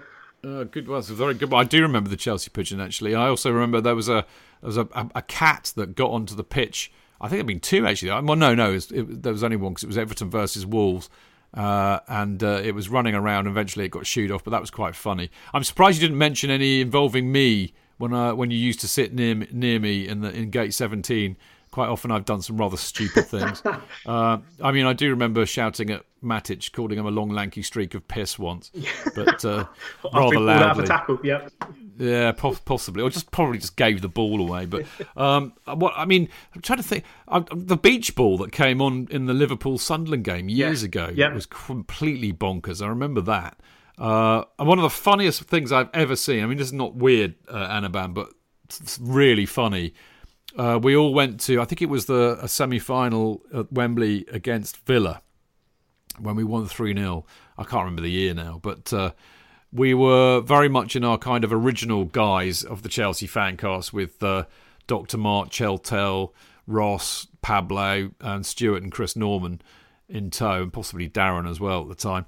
And anyway, it was the first time that we had all managed to go to a game together, all of us together, and sit together as well. And we celebrated this fact uh, far too hard in the Victoria pub in Paddington. I mean, we were in there for hours, and uh, Chris Norman, uh, the celery terrorist, was absolutely hammered. Uh, but he managed to make it into the ground without getting arrested or anything. And anyway, we're all standing up because as it happened, we had seats in the kind of the lower tier, but Yeah. right at the back, so we were all able to stand up, and we were just loving it. We were just loving, loving being at a game all together. Apart from Chris, who sat down for almost the entire ninety minutes because he was so pissed and, and basically asleep. Apart from when we scored. At which point he would wake up, stand up, and kind of go, "Rah, rah, rah," and then like, sit back down again. And go. He was like he was like Father Jack or Father Ted, but a footballing version. And I mean, it's one of the funniest things I've ever seen. But there you go. The If I think of a, I was you say, want, the, sorry, the mate. only one that I can think of again is I think today is like the the 20th year anniversary where we went to Coventry and we forgot our away kit. So we had Oh, to play, yeah, we had to play in their red and black away kit for an actual Premier League game, which was uh, Yeah. something you're very, very unlikely to ever see again. But I remember as a kid watching, uh, I think it might be a match of the day, and being like, this isn't Chelsea's away kit. Like, what, why are we playing in sort of red and black? Uh, that, that weird chessboard design, wasn't it? But uh, That's right. yeah, that, that's that's also one of the things I don't think you'll ever see again. But yeah, very very strange that we, we were actually literally playing in their away kit. I mean, there's probably loads. It's kind Yeah. of kind of the thing you need to be in a pub and having be having a few drinks, and then about about five of you around the table suddenly remembering these things. Make a great blog, wouldn't it? Actually, Yeah. top twenty daft things you've seen at football. Anaban, brilliant email, mate, and uh, lovely to hear from you. Thanks for uh, your Patreon contribution as well. Right, final email from Adam Ganley, who. As you'll find out, has just become a Patreon uh, supporter, and he says, "How I became a Chelsea supporter." Hey fellas, love the show, and as of today, I'm a Patreon supporter, and hopefully, you guys bring home that best football podcast award because you deserve it. Well, thanks, Adam. Uh, the more of you that vote for us in the football blogging awards, the more that will be the case. Um, I'd like to share how I became a Chelsea supporter, and I'll try my best to keep it short. By the way, everybody's kept their emails short this week, so much appreciated. Um, it started in the early 2000s when I was in a high school in New York City, and I'd catch the odd uh, Champions League match when I'd get home from school at 2:45. I thought it was great to watch games at that time of the day, but I was particularly fascinated by the concept of the tournament itself a collection of the best teams on the continent vying for the title of Champions of Europe, and the atmosphere created in these massive stadia by the fans and match presentation was fantastic and different from anything I'd ever seen. I still get chills whenever I hear the Champions League anthem. My love of the game was cemented by the 2006 World Cup. And I knew I wanted to follow a club full time, and I knew I wanted to support an English club. Since being from the States, it seemed like a natural connection. I settled on Chelsea as their history most closely matched that of my American teams the New York Mets in baseball, the New York Jets in American football, or throwball, as I call it now, and the New York Rangers in hockey, as lovable losers who occasionally got it right and won something, but more often than not came up short. I could never see myself supporting United, as they seem like the New York Yankees of the football world. I saw Liverpool as evil and cheaters, Ghost Goal, well, and many other reasons, obviously, Adam. And I don't know why exactly, but I just couldn't stand Arsenal, probably Wenger. I couldn't be happier with my decision, and I've lived and died with all the up and down experiences the club has had over the past 13 years. The best thing about being a Chelsea supporter are the people, and you guys embody that perfectly. Passionate yet humble, remembering all the bad times and savouring the good. I find most supporters of other clubs are very arrogant, even over here, so I'm proud to call myself a Chelsea supporter, and I've met some really great people over the years. The best of those days was in May 2017 when I made it to the bridge for the first time and got to witness JT's last match for the club and our boys lifting the Premier League trophy. I couldn't have dreamed of a better match to be my first. Sorry for the lengthy email, but before I go, I'd like to give a shout out to the Rocky Mountain Blues, as I live in Colorado now and I've got to know this great bunch over the past few months. Keep up the great work with the show, and as always, up the Chelsea. Cheers, Adam. P.S. I've been listening to you guys for a few months now, and I can't wait for the next podcast to come out. It always makes my day and makes me feel closer to the club and the supporters. Keep up the great work and keep the blue flag flying high. I'll be over on the second week of September and would love to meet you guys and buy you a pint. Adam, I can't wait. But great to meet you, mate. Thank you for that. It's a fantastic email. Uh, and by the way, the Rocky uh, Mountain Blues, I've met a few of them. They're really good boys. So uh, say hello to them and send me send them my best. God blimey, suddenly going a bit Bob Fleming. Right. Okay. That, people, is all we've got time for on the email front this week. Uh, we love getting your emails, uh, so all and we'll always try and read them out, as you know. I mean, I've saved a few over because it got a bit crazy, but uh, please send them in. And if you want to uh, send them in, send them to chelseafancast at gmail.com and I'll uh, try and make sure you get them in by a Monday morning at the absolute latest, and then you've got a, a good chance of getting it in. So there we go. Send your emails to chelseafancast at gmail.com. Now, that, I'm afraid, is all we've got time for this week. Uh, it's been great fun uh, tonight. Different show, but very, very enjoyable. We will be back next Monday, April the 15th, and I'll be joined uh, by Jonathan. Of course, he'll be back. Dan Silver and Tony Glover, and we'll be looking back at the matches against Slavia Prague, of course, and Liverpool uh, on the Sunday. Let's hope we win both of those. Uh, don't forget to tune into the Chelsea Fancast on Love Sport Radio between 7 o'clock and 9 pm this Friday, and join me, Jonathan, and Mark Worrell. The return of Mark Worrell. Brilliant. And uh, of course, Johnny Burrow, the presenter, as we digest the latest Chelsea news and look back at the Slavia Prague match and look ahead to the Liverpool match. Uh, phone in, of course, uh, joining the show and debate with us live. That is the whole point of it. The number is 0208 7020 558 and uh, Love Sports, a London based radio station, and it is broadcast on 558 AM and the DAB network. And of course, you can listen to it uh, through Radio Player TuneIn or lovesportradio.com. Uh, and it's always available as a podcast shortly afterwards, as are all of our shows on chelseafancast.com, Acast, Apple, SoundCloud, and Spotify, as well as other podcast distributors. Right, you can follow the show on Twitter at Chelsea Fancast, me at Stamford Chidge, uh, and Joe at Joe Tweedy. And of course, check out the website, chelseafancast.com. Many thanks to the Chelsea Fancast bloggers for their regular content going up during the week. And you can follow them on Twitter at CFCGWLB. That's the uh, Alex Churchill, the guy who likes balls. Uh, at Nick Stroudley, who bought me a pint of Guinness last night. Great to see you in the pub, Nick. At Clitheroe Blue, that's Jonathan Ellis for all of our reviews and previews. At Dean Mears, who of course has been in Mixlr tonight. Always lovely to see Dean in there. Uh, at CFC Nicholas. At Tosser of Coin. At Tom Gott 95. At John Topier. And of course, you can follow the regular Chelsea fancasters at Jonathan Kidd, at Goalie59, at CFCGWLB, at Gate17 Marco, at Dan Silv 73 at Grocer Jack UK, at Liam underscore Toomey, and at OJ Harbord. right. Blimey, Joe, that's a amount. I've to tell you what, I don't know why. That seemed harder this week to read all of that out. It's probably because I didn't get interrupted, you see. I had to do it all in one go.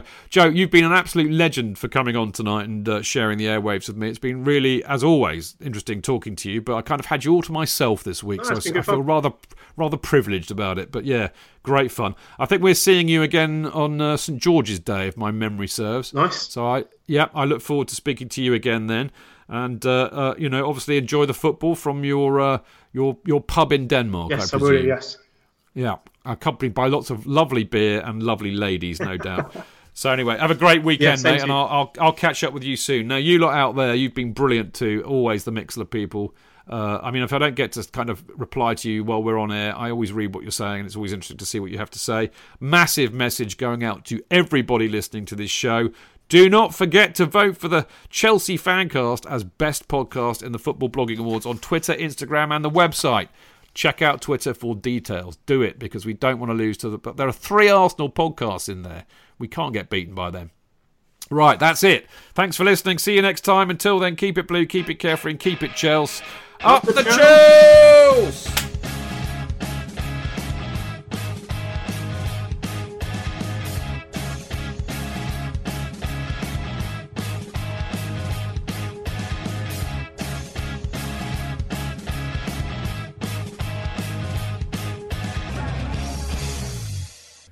It's the 90th minute. All your mates around. You've got your McNuggets share boxes ready to go. Your mates already got booked for double dipping, and you steal the last nugget, snatching all three points. Perfect! Order McDelivery now on the McDonald's app. You in?